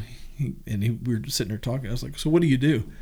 and we had a picture of Dan Seals hanging right by the counter, but he didn't look anything like Oh, yeah, himself. yeah. Hmm. And he goes, "Well, I kind of look like that rascal right there in that picture, don't I?" I was like, "Oh, oh, you're Dan Seals." I was like, "Can I ask a favor?" I said, "I never do this. My father is a huge fan of yours, and he Mm-hmm. was. He loved Dan Seals." I was like, "Could I ask for your autograph for him?" Mm-hmm. And he goes, "What's your dad's name?" I said, "Larry." He goes, "Okay, what's your name?" David. You know, he was making sure that I Mm-hmm. Wasn't right, getting it. right. And he was he was really super nice, Mm-hmm. really friendly, and did an autograph that I took home to Dad. And Dad, we were going through some of Dad's stuff, and I found he had it um, Still tucked, had it, yeah. tucked away in That's some of his Yeah. stuff. So Yeah, that uh, when I worked, my last one I'm going to talk about here. Webb Wilder came in there one. Oh, night, yeah. and I had Wow, just wow. I had just seen him like the night before at Yeah. the show, and he came in. I was like, "Great show last night," and he was like, "Oh, you were there." Yeah. and he immediately grabbed me and he was like, "Great, you're going to go shopping with me." Oh, nice.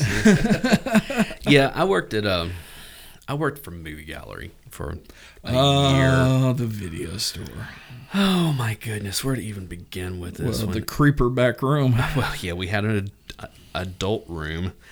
I have some great, great stories uh, working in that place um, that that deal with that adult room that I probably Uh, no, cannot no, tell no, on this. You can't tell.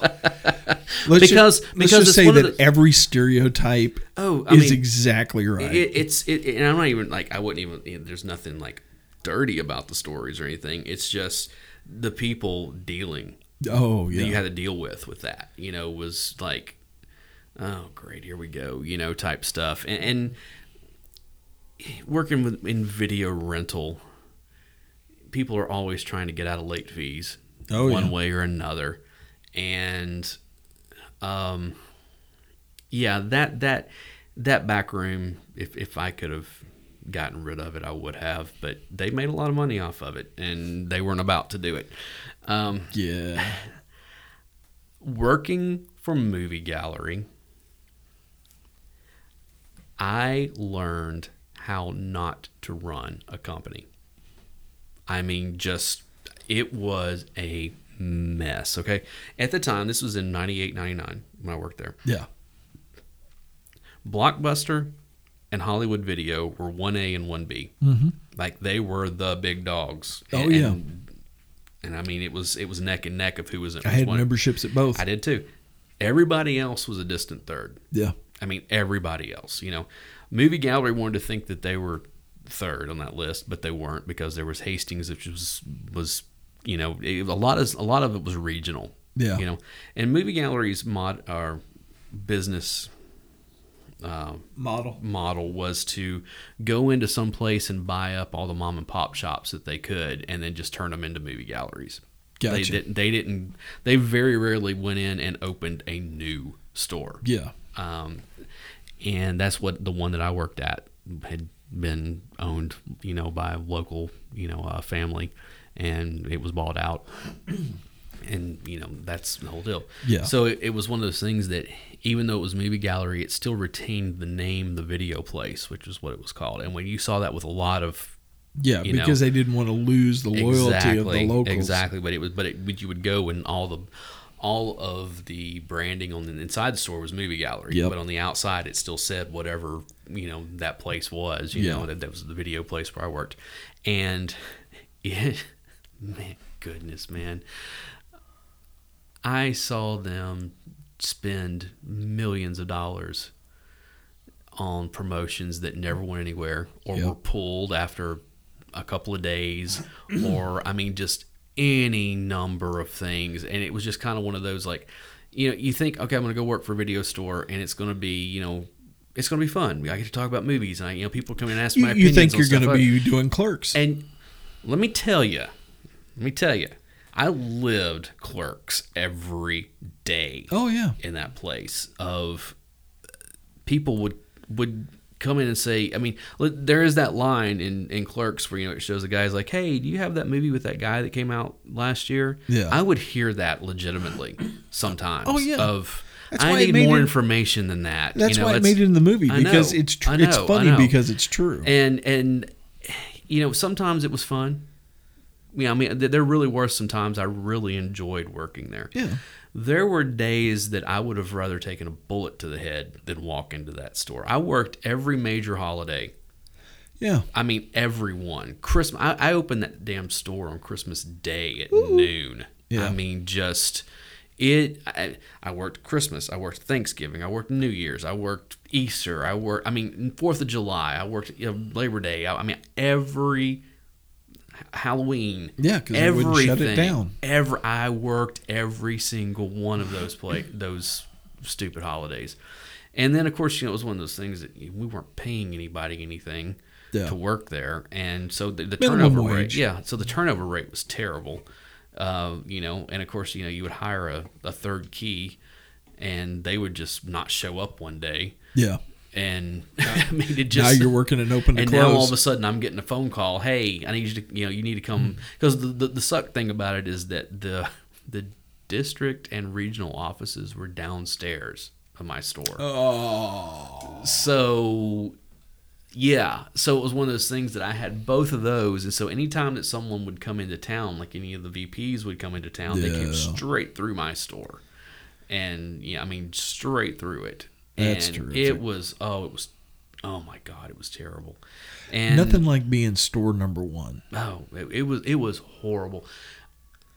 That's the thing about working at that Sherwin Williams in Madison. Yeah, Because every year Sherwin Williams had their nationwide convention out at the Opryland Hotel. Mm, And so everybody came into town. everybody came into town and we were the closest know, store to the convention Yep, you're right, you're and right. they would you know we would be closing up on a friday night and we would have a half dozen folks show up from the convention hey we're trying to set up our booth and we didn't get the product that we were promised and we need Yeah, to steal blah, it from blah, the blah. store Yeah, and so we, they would come in we would lock the doors and then we would load up a van Mm-hmm.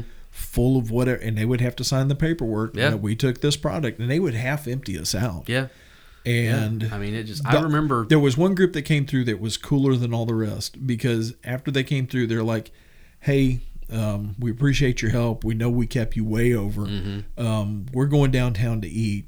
If you'll recommend a place and then come down and meet us, we'll buy you dinner." And so I was like, "Okay, Market Mm-hmm. Street Pub, downtown on Second Avenue. It's down in the middle of everything." Um, that that's where I like going when I'm downtown. Right. And they were like, "Cool, meet us there at eight o'clock." And we went in, and they didn't just buy dinner; they bought dinner. no, nice. Yeah. And then they were like wanting me to go out with them, Mm-hmm. you know, later on. It's like I, I can't. I, I'm not a going out type person. No, it was one of those work things- the next day too. You know, it's. No, uh, I can't remember if I had to work the next day or not, but you know, at least they were cool enough to go, Right. "Hey, we messed you over. Let me buy you dinner." Oh, that's cool. Um, I have a couple. I, I'm, I know we're we're like really running late long on this one, but Uh. I have a couple of stories about the video place. I'm working for Movie Gallery. yeah, go ahead. Um, I was working there when Titanic hit home video, Oh no. and they used to send these tape loops for us to play in the store. Like, we weren't allowed to play anything. We couldn't play movies. We couldn't play. They, had, they would send. They were basically advertising. Yeah. they would be like two hours long or whatever. We usually have two of them. You play one. When it ran out, you put the other one in, and you're around the other one, and then whenever that would run out, you put that Yeah. one in. That kind of. So I'll never forget this as long as I live. Titanic came to home video Yeah. because this is VHS. This is, this is before DVD. Okay, came to home video on September first, nineteen ninety nine. Yeah. No, nineteen ninety eight. Sorry, nineteen ninety eight. I'll never forget that as long as I live, because starting in June, Oh no. Oh no. they started running ads for that on this thing, and there were two different ones. Okay, there was one of them. And all of them had Celine It Dion- did. They- Celine both of them had- near yeah, far. Exactly. So the one of them, one of the tapes actually played that music video. Yeah. It was on there like twice. So I basically in a two hour period I would hear that. Yeah. But there was also another smaller ad for Titanic on there that ran multiple multiple times on both ads on both on both on cassettes or you know video cassettes that was basically the end of that video whenever she does the when she gets the big you know the big dramatic you're here there's not you know like Yeah. the real big you know if you remember that music video she's doing that last that little ooh, you know Yeah. and out the end of it and it's showing titanic sailing off into the sunset you know like that's Yeah. you know since 1998 anytime that i hear that song when it comes to the end of that Immediate. in my mind i hear titanic sailing home to uh, or sailing to home video september 1st order yours today Oh, I mean, it. I heard that so many times, and what was sad, what sucked about it, it came out September first. yeah. That ad was on the next two that came out as well Oh, because they were still trying to sell those. And we we would do pre-orders for them. I mean, we had we sold a ton of those. Okay, that people forget how big of a movie that was. Okay, it, it that was a huge. That was well, it was the biggest grossing movie of all time until Avatar came along, and then Yeah. and then Avengers Endgame just recently, you know, took that. Yeah. Now, granted, I know in, for inflation, it's it will always be Gone with the Wind, but yeah. it, it was still one of those things where it was like, okay, this this was a huge thing, you know. I remember when that movie came out. Oh, I do too. I mean, and I did not want to see it. I did not, and, and I wound up going to see it, and I wound up seeing it a bunch of times in the theater because I actually fell into liking it quite a bit. yeah, So. we weren't going to see it, but I don't know if you Indian Lake movie theater. Oh yeah, which the is old no, one. which is no longer there. It's which, a church now. Which is funny because we had just moved to town and they were doing the ribbon cutting on it, and I was in the band and we had to go up and play for the ribbon cutting, and then we got free unlimited movies. Mm. Oh, that's cool. Yeah. I, and then I remember when it shut down. But Yeah. They had the ramp that would go up where you would split off to go back to all the movies. Well, they had a huge Titanic display, Mm-hmm. Display, right, right. there, and it, on either side of it were the doors going into Mm-hmm. the main theater where Titanic was and we were going back to our movie and there was three or four of us and that movie had just let out and it was a bunch of the, the this older folks Mm-hmm. um, coming out of the movie theater and just we went back one of my buddies looks at another one goes you know this, the boat sinks at that movie Right. and, and he goes oh my gosh why did you tell me and just threw this huge fit like he had no idea the boat sank and all these old people are looking at him like he's crazy Yeah, It was- yeah. it was Well, you know what, that's. But anyway, there's that, and then as if you remember going to video stores, yeah they would usually have some kind of promotion of they would have like a gumball machine up front or something, you know, and like Yeah. some of the gumballs would have like um clear like plastic tin ball. foil on them or something, Yeah. you know, and like if you if you got one of those, then you get a free movie rental, you know, and it's kind of you know those giveaways. So we had that, we had that gumball, you know, with the Yeah. and I would refill it from time to time, you know, i mean we would select ones. Okay, we're gonna put the tinfoil on this and throw it in, you know, and then people get it. You're just like, okay, well, bring it to me, and I'll give you a voucher for. You know, don't just walk around with the tinfoil because you could have brought that from anywhere. You Yeah. know, bring it to me. I'll give you a voucher for you know whatever.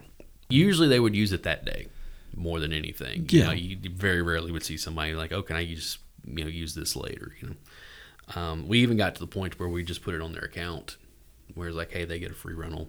You know, Yeah. at, at some point. So, in doing that, if you got one of those, whenever you redeemed it, you had to sign the receipt. Like we had, they would print two receipts, and you would have to sign saying that you, and, and then we would staple that Yeah. you know the, the voucher or the, the tinfoil or whatever it was to, to that and then we kept all that because this was pre everything digital age and so Yeah. you know we actually had paperwork and we had this room back off to the the side of, of the store that had uh, like boxes and boxes of this paperwork and they would say like August 1997 or you know Yeah. whatever on the side and that's where all that paperwork went into Which you had to keep for seven years. yeah, for- exactly. For IRS issue Yeah. uh, purposes. So one night I'm working, and I was the only one there. And then my, and it was a Friday night. Yeah. Friday nights starting about four o'clock in the afternoon, four Oh, it'd 4.30, 5 o'clock. We get nuts because people are coming in. And, you know, they're going to get something to watch for the weekend. Yeah. And Friday nights more than Saturday. I mean, Saturdays you would it would be busy, but You, you Friday were loading nights up were, for the weekend. Oh, You were absolutely, three or four. Absolutely, because the thing is, is it was you know you would get on the new releases you would, you could get two days. Yeah. But on the regular ones you get five days. Yeah. Like on the you know the just the the cat the back catalog stuff. So this I'll never forget this as, as long as I live. This couple comes in and uh, they come up and they're they're you know, and, and I'm I'm talking like lines down the middle of the store. There's just me and Anthony was the other guy that he came in. You know, it was, Yeah. it was just the two of us that are there. You know, on on the, on this this Friday. And matter of fact, I'm staying over because I was supposed to have left. You know, or but but we were just so busy. It's like I can't do that. You know, I, I'm I'm not just going to take off. Yeah. Um, because there was someone else who was supposed to come in, but Flaked on you. no, she was there, but it was it was faster for me to get this down to a Yeah. something, you know. But while she was putting videos out or you know helping people or whatever, you know, so I'm on one register, Anthony's on the other, and we're going through, you know, we're trying to get people through as fast as possible and everything. So this couple comes up, and um, so I pull up their account. You know, hand me their card, I scan it, you know, whatever. I pull up their account, and they've got a late fee Yeah. which is something that happens all the time, and that stuff would stay on there until somebody paid it off, you know. And it was, it was also one of those things is like, until you pay it, you can't rent anything. Yeah. And so I look, I'm like, hey, you guys have a late fee on here, and and they both kind of had a puzzled look on their face, you know. And and the the woman was doing most of the talking here, Yeah. And she she's like what why why would there be a late fee? Because we haven't rented here in a while you know and this kind of stuff. I'm like well you've got something on here. And she's like well what is it? And i was like i can't tell you. She's like what do you mean you can't tell me? I was like well i don't have a title. She's like why don't you have a title? I was like because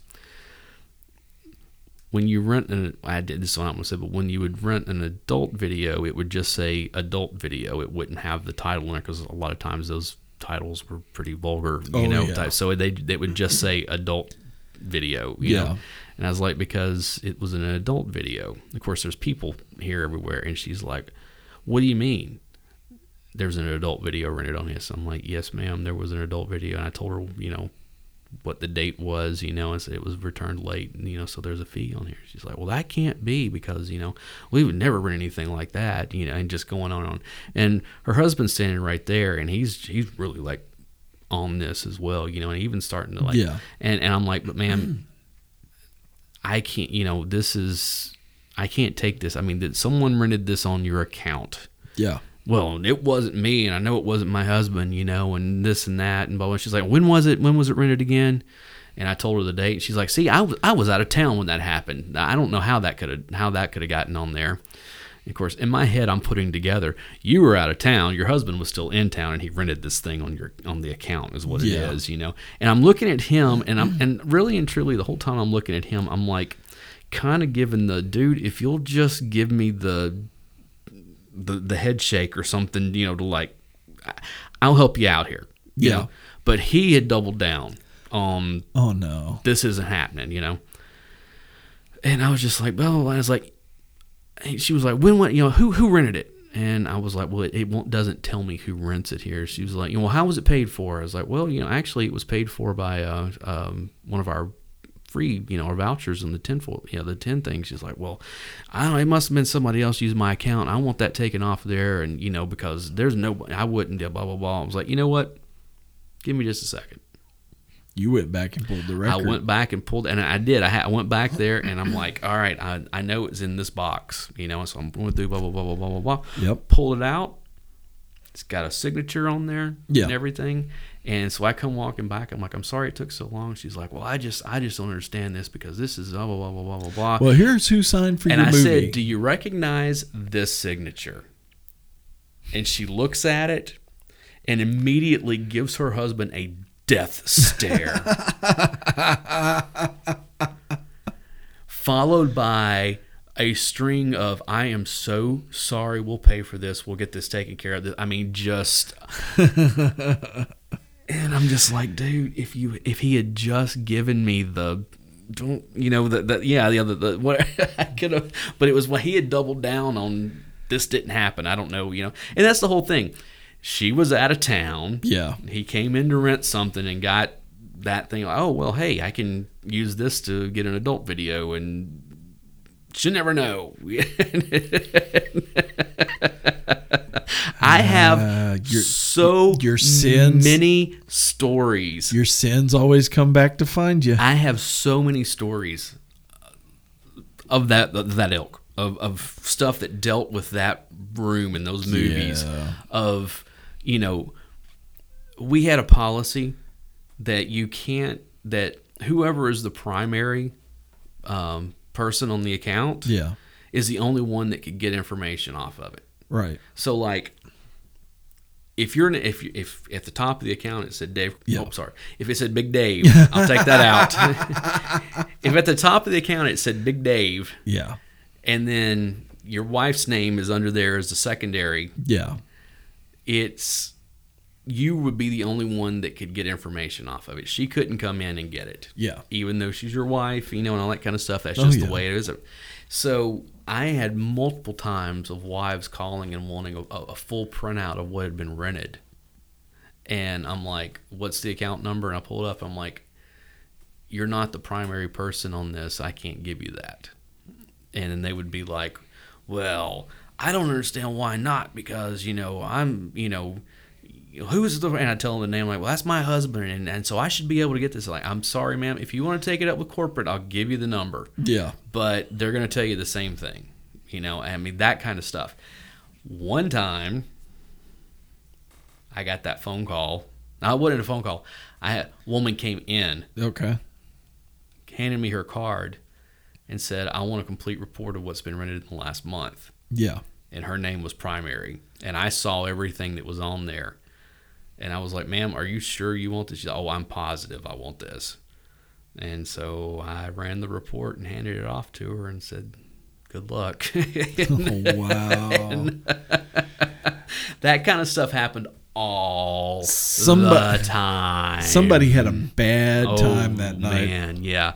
And I mean, it was just, uh, I had this woman that worked for me that was, she was in her mid 40s. You know, she's around my parents' age at the time, you Yeah, know, and, uh, yeah, yeah. and she was Bev. I loved Bev, man. She was great. She used to, she would make, um, um, she had a son who was younger than a few years younger than me, you know, and uh, but she would cook and she would call me like, "Hey, I'm cooking, you know, whatever. You know, you bring some, bring some up there later." I'm like, "Yeah, absolutely." Because man, she, man, some of the best food I've ever had. All Nice. homegrown. I mean, she made she made these. Uh,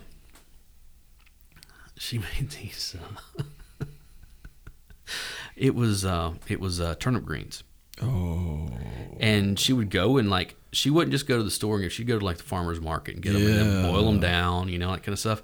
Put But a little she bit would of pork fat in there. she put brown sugar in them. Oh, oh, that's different. Some of the best tasting stuff I've ever had in my life. I was always like, I would ask her, I was like, "Are you, are you making the, the the turnip greens?" Oh yeah, I'll bring this. Okay, okay, yeah, yeah. Let's. I've never heard of that. yeah, I mean, she'd make homemade coleslaw, best stuff I've ever had. I mean, oh, just I yeah. coleslaw. Anyway, but it was funny because she would she did not like the adult room.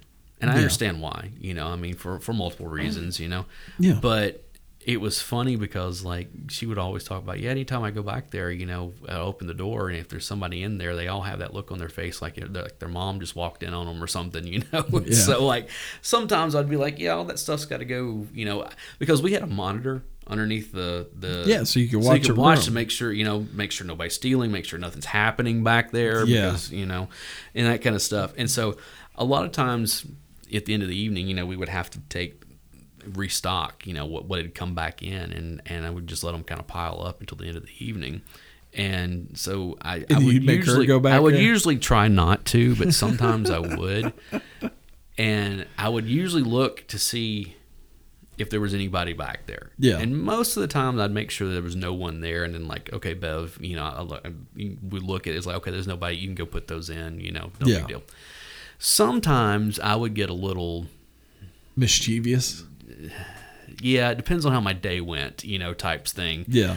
And if there were several men in there, Oh, I would send Bev in just for the sheer joy of getting to sit back and watch that monitor and watch them like scatter because they would. it, it never failed. It, very rarely would anybody stay in there when she would come, when she would walk in. Yeah. you know, it was one of those things. She'd come in and start putting stuff up, and people would leave.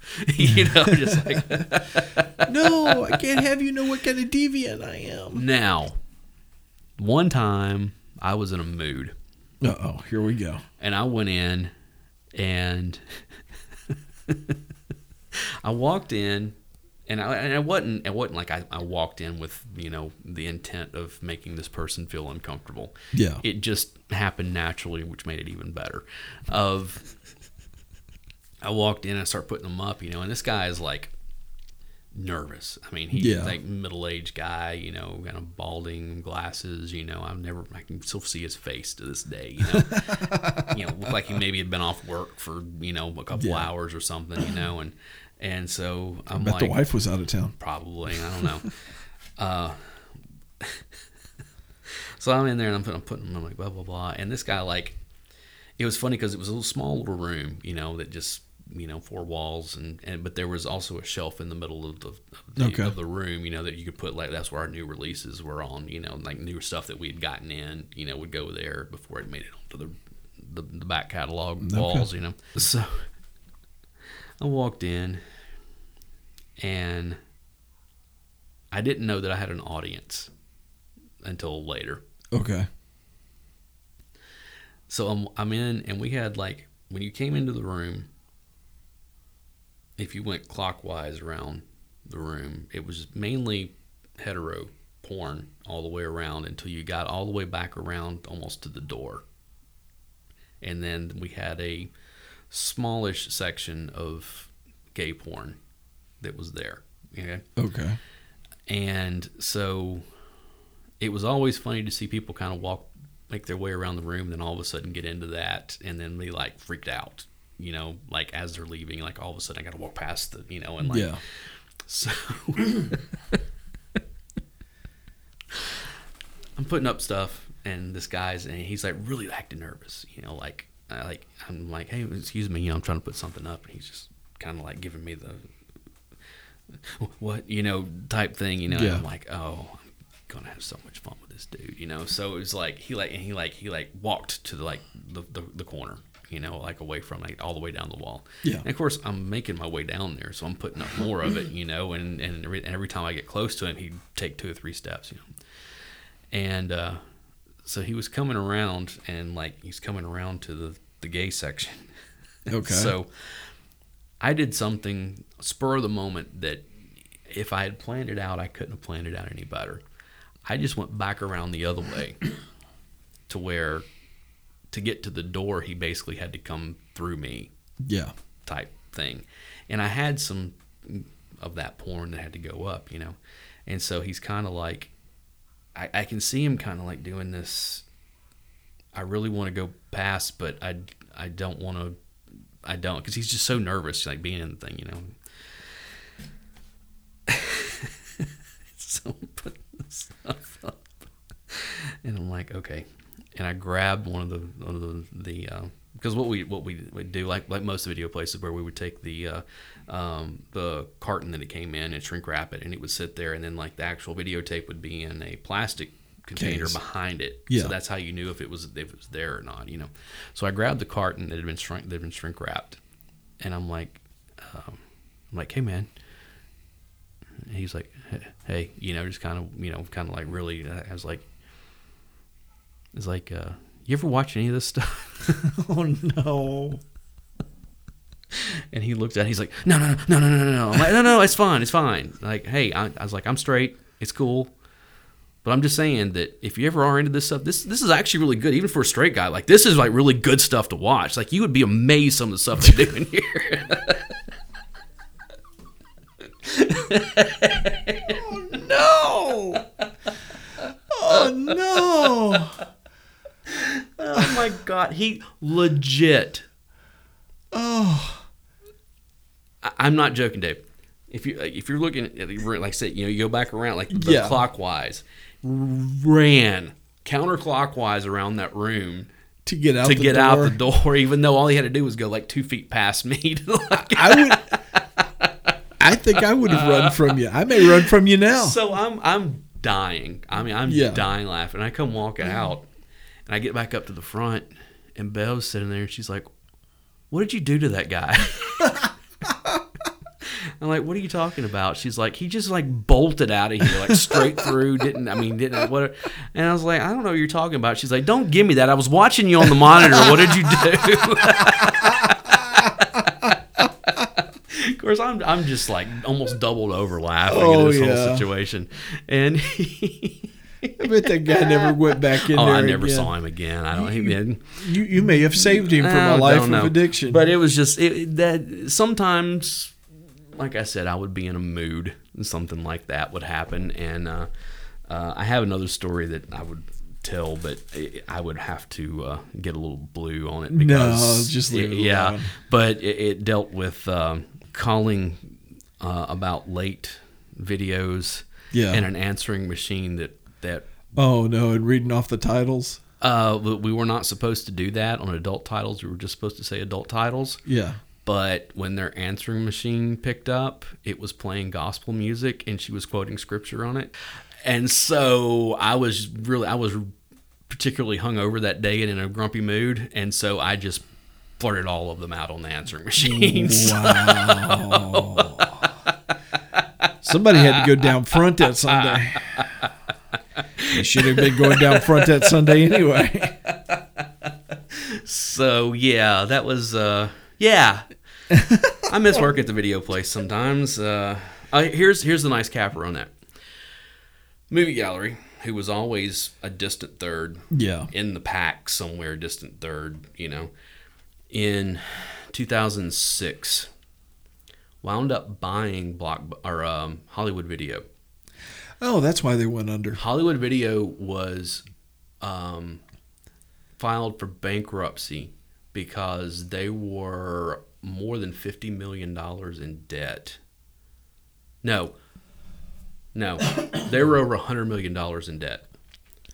Movie Gallery was like we get to be number Yeah. 1A or 1B now and went and bought them but assumed all of that debt in the process the way that the, the court filing was Yeah. and they were out of business within two years Yeah. all of them Which really Hollywood made me sad was gone. because movie galleries were all gone Hollywood everything. Video was my go-to. know. Blockbuster came out first, right and hollywood was they got a little they got they got a little run down and then Hollywood showed Right, up, and right. dude, we were always at oh yeah Hollywood. but that was but that was the capper on on yeah, You know, I left that store.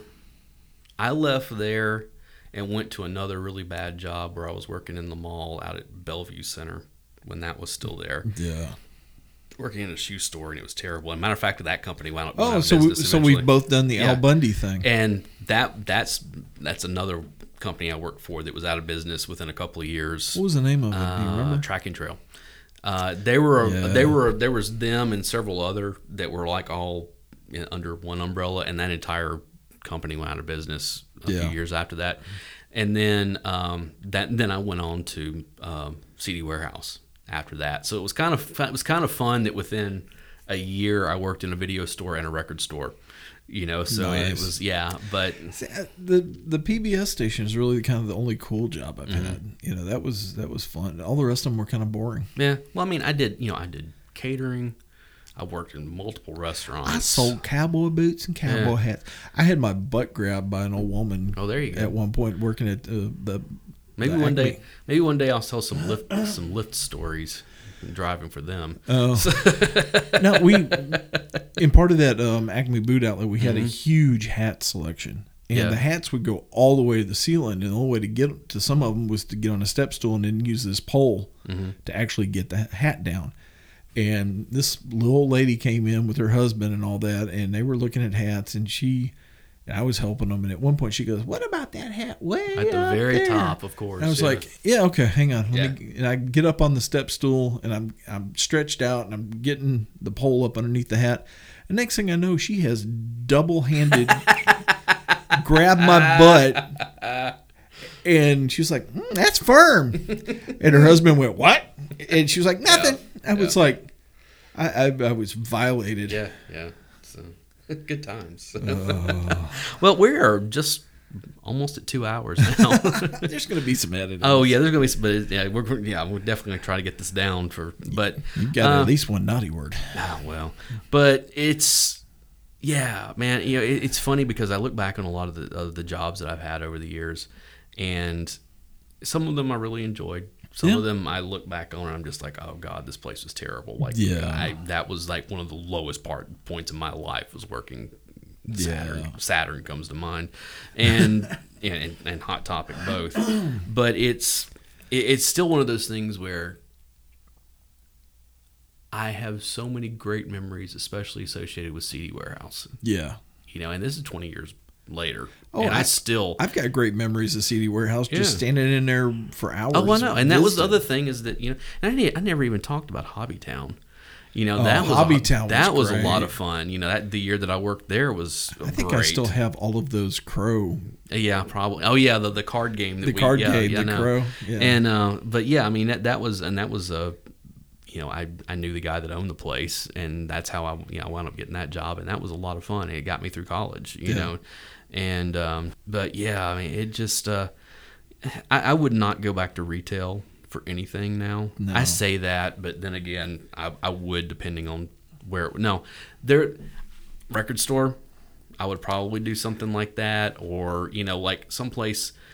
If I did a record store, it would have to be an independent. I would right? Have Oh to, yeah, I yeah. would, no, not a corporate by any I would have to no. either be owner or primary manager Yeah. or something like that. Oh Um, no, I would never do management in retail ever again. I've done it multiple times, and every time I do it, I remember within a couple of months why it was that I said I would never do it again. Oh, so, gotcha. Yeah. Oh, I hate no managing a retail anything is just I hell. just, th- it's terrible. I don't like doing retail Mm-hmm. and dealing with the general public in retail because for some reason people think they can treat you Oh, I know. Oh, really oh, I know. poorly I know. because you work in the I know. store. I know. And they act like you know. And I try really hard not to be that person. Oh, i know unless you're I'm, just dude. I am. I mean, I am so conditioned from where I from the years of working in retail. Yeah. That I'll go in places that I have never worked, and start straightening. You yeah, know, I've like done that. I'll, I'll find myself, you know, like, well, this is supposed to be over here, and this is supposed to be over here, blah blah blah, blah, and then I'm like, why am I doing this? This is the only time I haven't done that, the only time I've been a jerk as an uh, as a customer, is either like in Walmart or Hobby Oh, Lobby or somewhere where they've got the big giant letters, Right, and they're right. hanging by alphabetized, and I'll I'll do something like I'll rearrange them to say "help me" or right, right. you know something like that. Yeah, I mean that's uh I yeah, I just even now when I go back to CD warehouse, even though they don't have anywhere near like they still carry some CDs, but nothing like they used to. I'll still if I'm going through looking at stuff and it's out of order, I'll start putting it where it's supposed to go. and I've done that for and I've done that for 20 years, you know. It's Well, a- you feel like you've got a piece of ownership Yeah, in the yeah. place, you know, because you you worked there for I so know, long. I know, and I'm, and I'm, you know, I did. Is love it still there. the same guy that owns the Still the place? same guy owns it. Oh, and that was one of the things that when I when I worked there, business was so good that there were six locations, Yeah. and now there's just the one. Like Well- all the rest of them are gone. I was talking about the Yeah. one out at Bellevue. yeah, that one's been gone for a while Yeah, too. I really. But yeah, there were one. there were six locations at one point, and that was a bigger store than what Rivergate. it was It was It a was. it was a great store.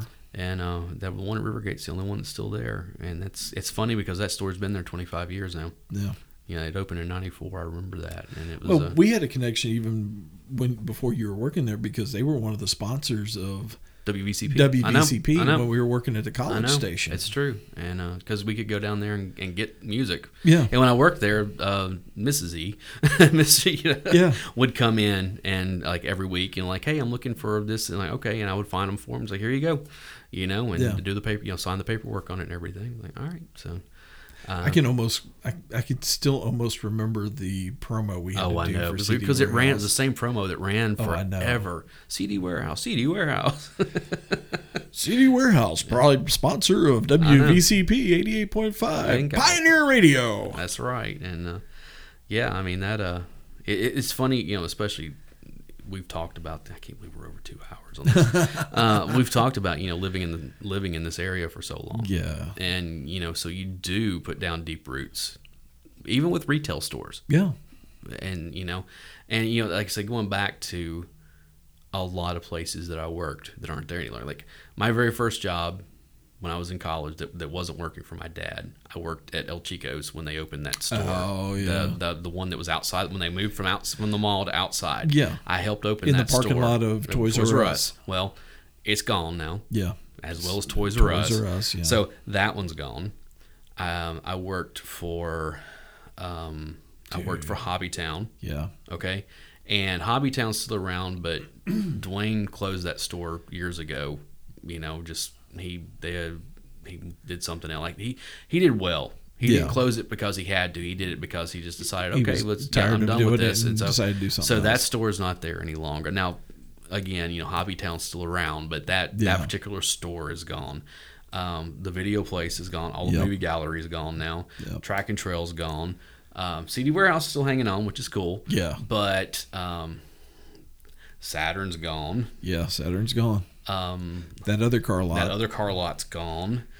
Um, let's see what else. Uh, I worked for a. Um, I worked for a. Um, um, we did play. We built playgrounds. oh, I was a- remember yeah. that. Yeah. They're not in business any longer. Um, that that was a family run thing, but they were they they must shut be a. Jinx or I- something. Well, uh, I'm trying to think who else. I mean, but it, it is. It's one of those things where you just kind of Yeah. start going through the line of like, oh, I worked here. Well, that, that place is there any longer. I work, well, that place isn't there any longer. You know, so whenever some place like CD Warehouse is still there, Yeah. that's pretty cool. You know, of like, no, I worked here years Well, ago. So That McDonald's in Illinois, Mm-hmm. where I had my first job, that's still there. Uh, the tool and die place is still there.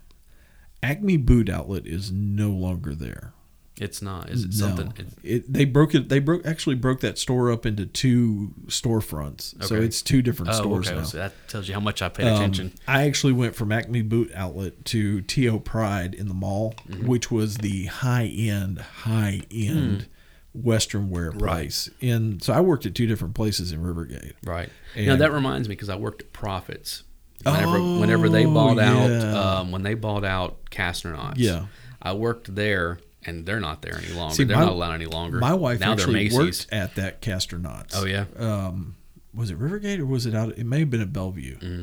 But my wife worked for Castner Knott's for years. Wow. So but yeah, I worked for Proffitt's for a holiday season.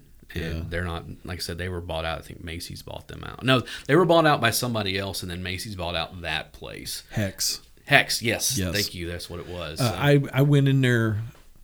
Um, they had some kind of special sale. You had to have a ticket to get in. And yeah. They just opened, and I went in and I walked in. I was like, okay, so where's your big and tall department? Mm-hmm. You know, because I'm at the time I was six two and probably around 250, Mm-hmm. 275. And the woman behind the counter said, "Oh, I'm sorry, sir. We don't cater to people of your stature." and that was the last time Yeah. I've set foot in Hecht's. well, Hecht's isn't. They're not there any longer. I mean, that's a Yeah. So they were bought out from by Macy's. Uh, and that made me a Dillard's man. I I, Yeah. I was exclusively going to Dillard's Big and Tall shop at that think. I know there was other places I worked that's not there any longer. That I went with, but yeah. Well, there's yeah. a lot of places around this area that aren't like Calhoun's. I miss Oh yeah, yeah, Calhoun's. yeah, I don't know. It's anyway. We could go on and on. I don't know about that, but oh, you know, someplace I worked that I really did enjoy working that we didn't talk about. Oh, where was that? Party City. I didn't realize you'd worked at Party City I worked at for Party City for a year and a half, and um, went through two two Halloweens. Oh wow. No. Because that was a situation where you basically, you, and I understand why they did it, but you dedicated your October to them. Yeah. I mean, you didn't do anything but work through October, especially if you were in management. Yeah. And it was just like, now I'm I, I'm good with that because I like Halloween way too much to To give it up. yeah. and give up the entire month of October. Yeah. and so, um, but yeah, I mean, that, but that was that was a cool place to work. I, really enjoyed it. It was pretty laid back, and and um, the guy, you know, the guy that owns the place is pretty cool and everything. You know, it's family Oh, run. cool. You know, it's it's a it's a um, uh, franchise thing. You know, Yeah. he owns a couple of stores. I worked at both of them, so that was fun. Um, yeah, I mean, um, the biggest thing with that place was um, we did um, wedding invitations. Oh, Yeah, I can't tell you how many how many arguments I had to Yeah. uh, officiate between mothers and daughters. uh, or you know. mothers and daughter-in-laws. Yeah. mother-in-laws. yeah, what I mean, it was just it was usually mothers and daughters. Bridezilla. Yeah, and it was just I'm gonna let you guys talk about this for a few minutes. I'll be back when you just let me know when you're ready. You know, type Yeah. stuff. Um, Halloween was fun. You know, Oh yeah, because you get to play with all the toys. And oh yeah, exactly. And uh, I'm yeah, surprised you didn't stock up on Halloween decor. I did at the time. This was a long time ago. The, the biggest the biggest association I have with that place was, um, uh, and I can still the one over here in Rivergate. I can still show you the exact place I stood for two hours and listened to the radio when 9-11 happened. You know that I was, working at Sherwin Williams yeah. when that happened. Yeah, and I mean that was oh wow, what's going on? Because we, we didn't have a TV, you know, or anything, Yeah. And we had a radio, and we turned on the radio, and we were getting like the CBS News, you know, coming through on 99.7, and it was just like, what are we listening to? Yeah. this, you know, so I was actually getting ready to work, Mm-hmm. getting ready for work, and when I was listening to Rick and Bubba. Yeah, and they broke the, in. at the time. No, they were they were on the air. they were live, yeah. talking, and they're like, "Oh, hey, a, a plane," because they Yeah. had they had Oh, just yeah. been they had just been to New York and had been broadcasting from the top of one of those. Oh buildings. wow, okay, Um, and they were like, "Oh, hey, you know, look at the TV. Plane Mm-hmm. a plane hit you know one of the towers." And they were talking about uh, it must have been a small plane because right. it doesn't no, look like. that's what everybody thought at first. Yeah. It- yeah, and and then I remember them going, um, them talking. No, this is this is something bigger. Look at Mm-hmm. the size of that hole. And they're like, they're like, we shouldn't do this. Everybody, go turn your TV on right now and Right, take a look at this. And I went back to my bedroom and turned on the TV, and the picture came up just in time to watch the, second, second plane, plane hit. hit, yeah. And I was like, oh, Yeah, I know. A, anyway, but yeah, that that's Yeah. Like I said, that that's that's that's my party city. That is my one of my big, yeah. probably my biggest memory with that. Is I like, remember- no, this is this is where it happened. And you I had to like drive through Rivergate to get to the Sherwin Williams, Man. and it was like dead. It there was was, the- nothing going on that day. it was like nine in the morning Mm-hmm. or something and driving through rivergate was it was weird because it was it had the same amount of traffic that we had have like at midnight I know. or one o'clock I in know. the We, morning we like I said, I stood there, and it wasn't The mall until was closed they closed down the mall I know it wasn't until after it was almost noon when we had our first customer that day. yeah and the lady came in and was asking if we had any American flags, yeah which we had just put up all of our, uh, like all of our uh, Fourth of July stuff. Like we kept it out throughout the entire summer. Yeah. and we had just gotten rid of all of our summer decor, you know, like this, but we didn't have any anyway. I mean, we were completely out of them. yeah Um, needless to say, within you know a week, we had plenty, Oh, and people were still buying them, you know, and that kind of stuff. But it was just kind of one of those, oh crap, no, we don't, you know. yeah Uh, but yeah, I mean that's. I, I'm trying to think where else. I don't have any. other- I mean, when I was working for the caterer, when I do the catering, Yeah. that was fun. But that's a whole story in and of itself Oh, of yeah. like how how much you can run yourself down doing a job. oh yeah because and, and it- doing food service doing Yes. food service is a Yes. hard job Yeah. and those folks don't get paid garbage not nearly enough. I mean, of course, when I was doing the catering, you know, we were getting paid pretty well Yeah. because it wasn't tip based or anything. But working in a restaurant, restaurant, yeah oh man, I can't tell you how many nights we get finished working and just go straight to the bar. Yeah just like just set it up, just set it up. It just, I mean, it was yeah, it was oh, it was rough. Well, I mean, you can always tell when it was getting close to the end of the night because employees were not allowed, and not that I did this, but employees were not allowed to drink where they were working. Right. So there would be a huge employee shift amongst all the restaurants. Like Logan's would go to Calhoun's, Mm-hmm. Right, Calhoun's right, would go to. Chili's, know, Chili's yeah. would go to Longhorn, Longhorn. Well, see, I worked at to- Logan's, and at the time, we could drink there, Yeah, but we couldn't have our shirts on, like our our, our, our work shirt. yeah, And so basically, what it was is you either took it off and put on a different shirt, or a lot of times what we do is like I had a pullover that I would come into work because I was working during the wintertime, and I just put that on so you couldn't see it. And yeah, and so it was, but you couldn't sit at the bar itself. You could sit up in the bar area, you know, like Yeah. one of the tables or something. And that's was we there would be one table that was just pl- employees that had just gotten off work who were just Yeah. pounding alcohol. But there was like a certain time. It was usually around like nine o'clock yeah, or but something. no, no, it's true because we used to get we used to get because Olive Garden was right next door to us. Yeah. they would come over to like as soon as they would get off work, they came Yeah. over and were sitting in the bar. Yeah, so And, and like even when Chi Chi's was still down there, Mm. I miss Chi Oh, I I used to love that they place. had the best chips. They did. But about about like eight thirty or nine o'clock, you would see like five or six cars from one restaurant Mm-hmm. literally drive to another restaurant, and there would be like ten people pouring Right, out right. these, and they would all Rio Bravo was another one that was over there. Oh, That yeah. was another. I miss them. So. Yeah. Anyway, I know. Yeah, we, we I guess keep going it. on and on Yeah, about. we better we're- shut we're- this we're thing kinda- down. But yeah, no, this is it's it's it's always fun to look back on the jobs that we had when we were young, especially. Yeah. Because, man, I made such crap money at most of those places. Dude, at Sherwin Williams, I was making bank Really. because I was working so much overtime. Um, there were days, you know, because Nashville was still in a boom back Oh then. Oh, yeah. Oh yeah. There were days that I would show up in the morning and they would already have the van loaded for me. I would hop in the van and I would go make deliveries. I would stop somewhere, pick up lunch, go inside, eat lunch while they reloaded the van, and then I would go out and make deliveries. And it got to be to where I was out so late, they had to make me a third key Wow. so that I could go in the store, get my stuff, and then lock it up and go home. I, I, I'm I'm looking at this right here. Okay. Yeah. In 1999. Okay. Ooh, here we go. I was working, I was managing Video Place. My salary, what do you think my salary was? Manager of a video place in 99 was probably somewhere around 23 grand a year. I was making 19.5 Wow. a year. But there were also bonuses, you know, quarterly bonuses. Yeah. But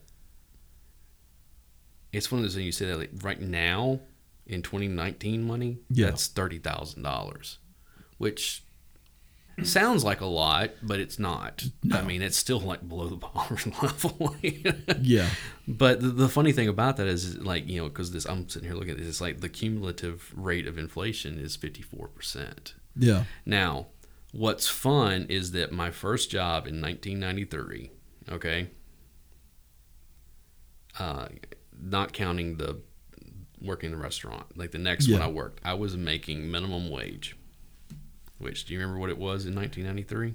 I don't in 1993, but I do remember what it was when I started that job at McDonald's. Okay, Like my, I think it was my sophomore year in high school, and it mm-hmm. was 323 an hour. it was 425 an hour. I remember when it went to 425 an hour. It was 425 an hour. In modern in in 2019 money, yeah. that's seven dollars and fifty six cents an hour. Wow.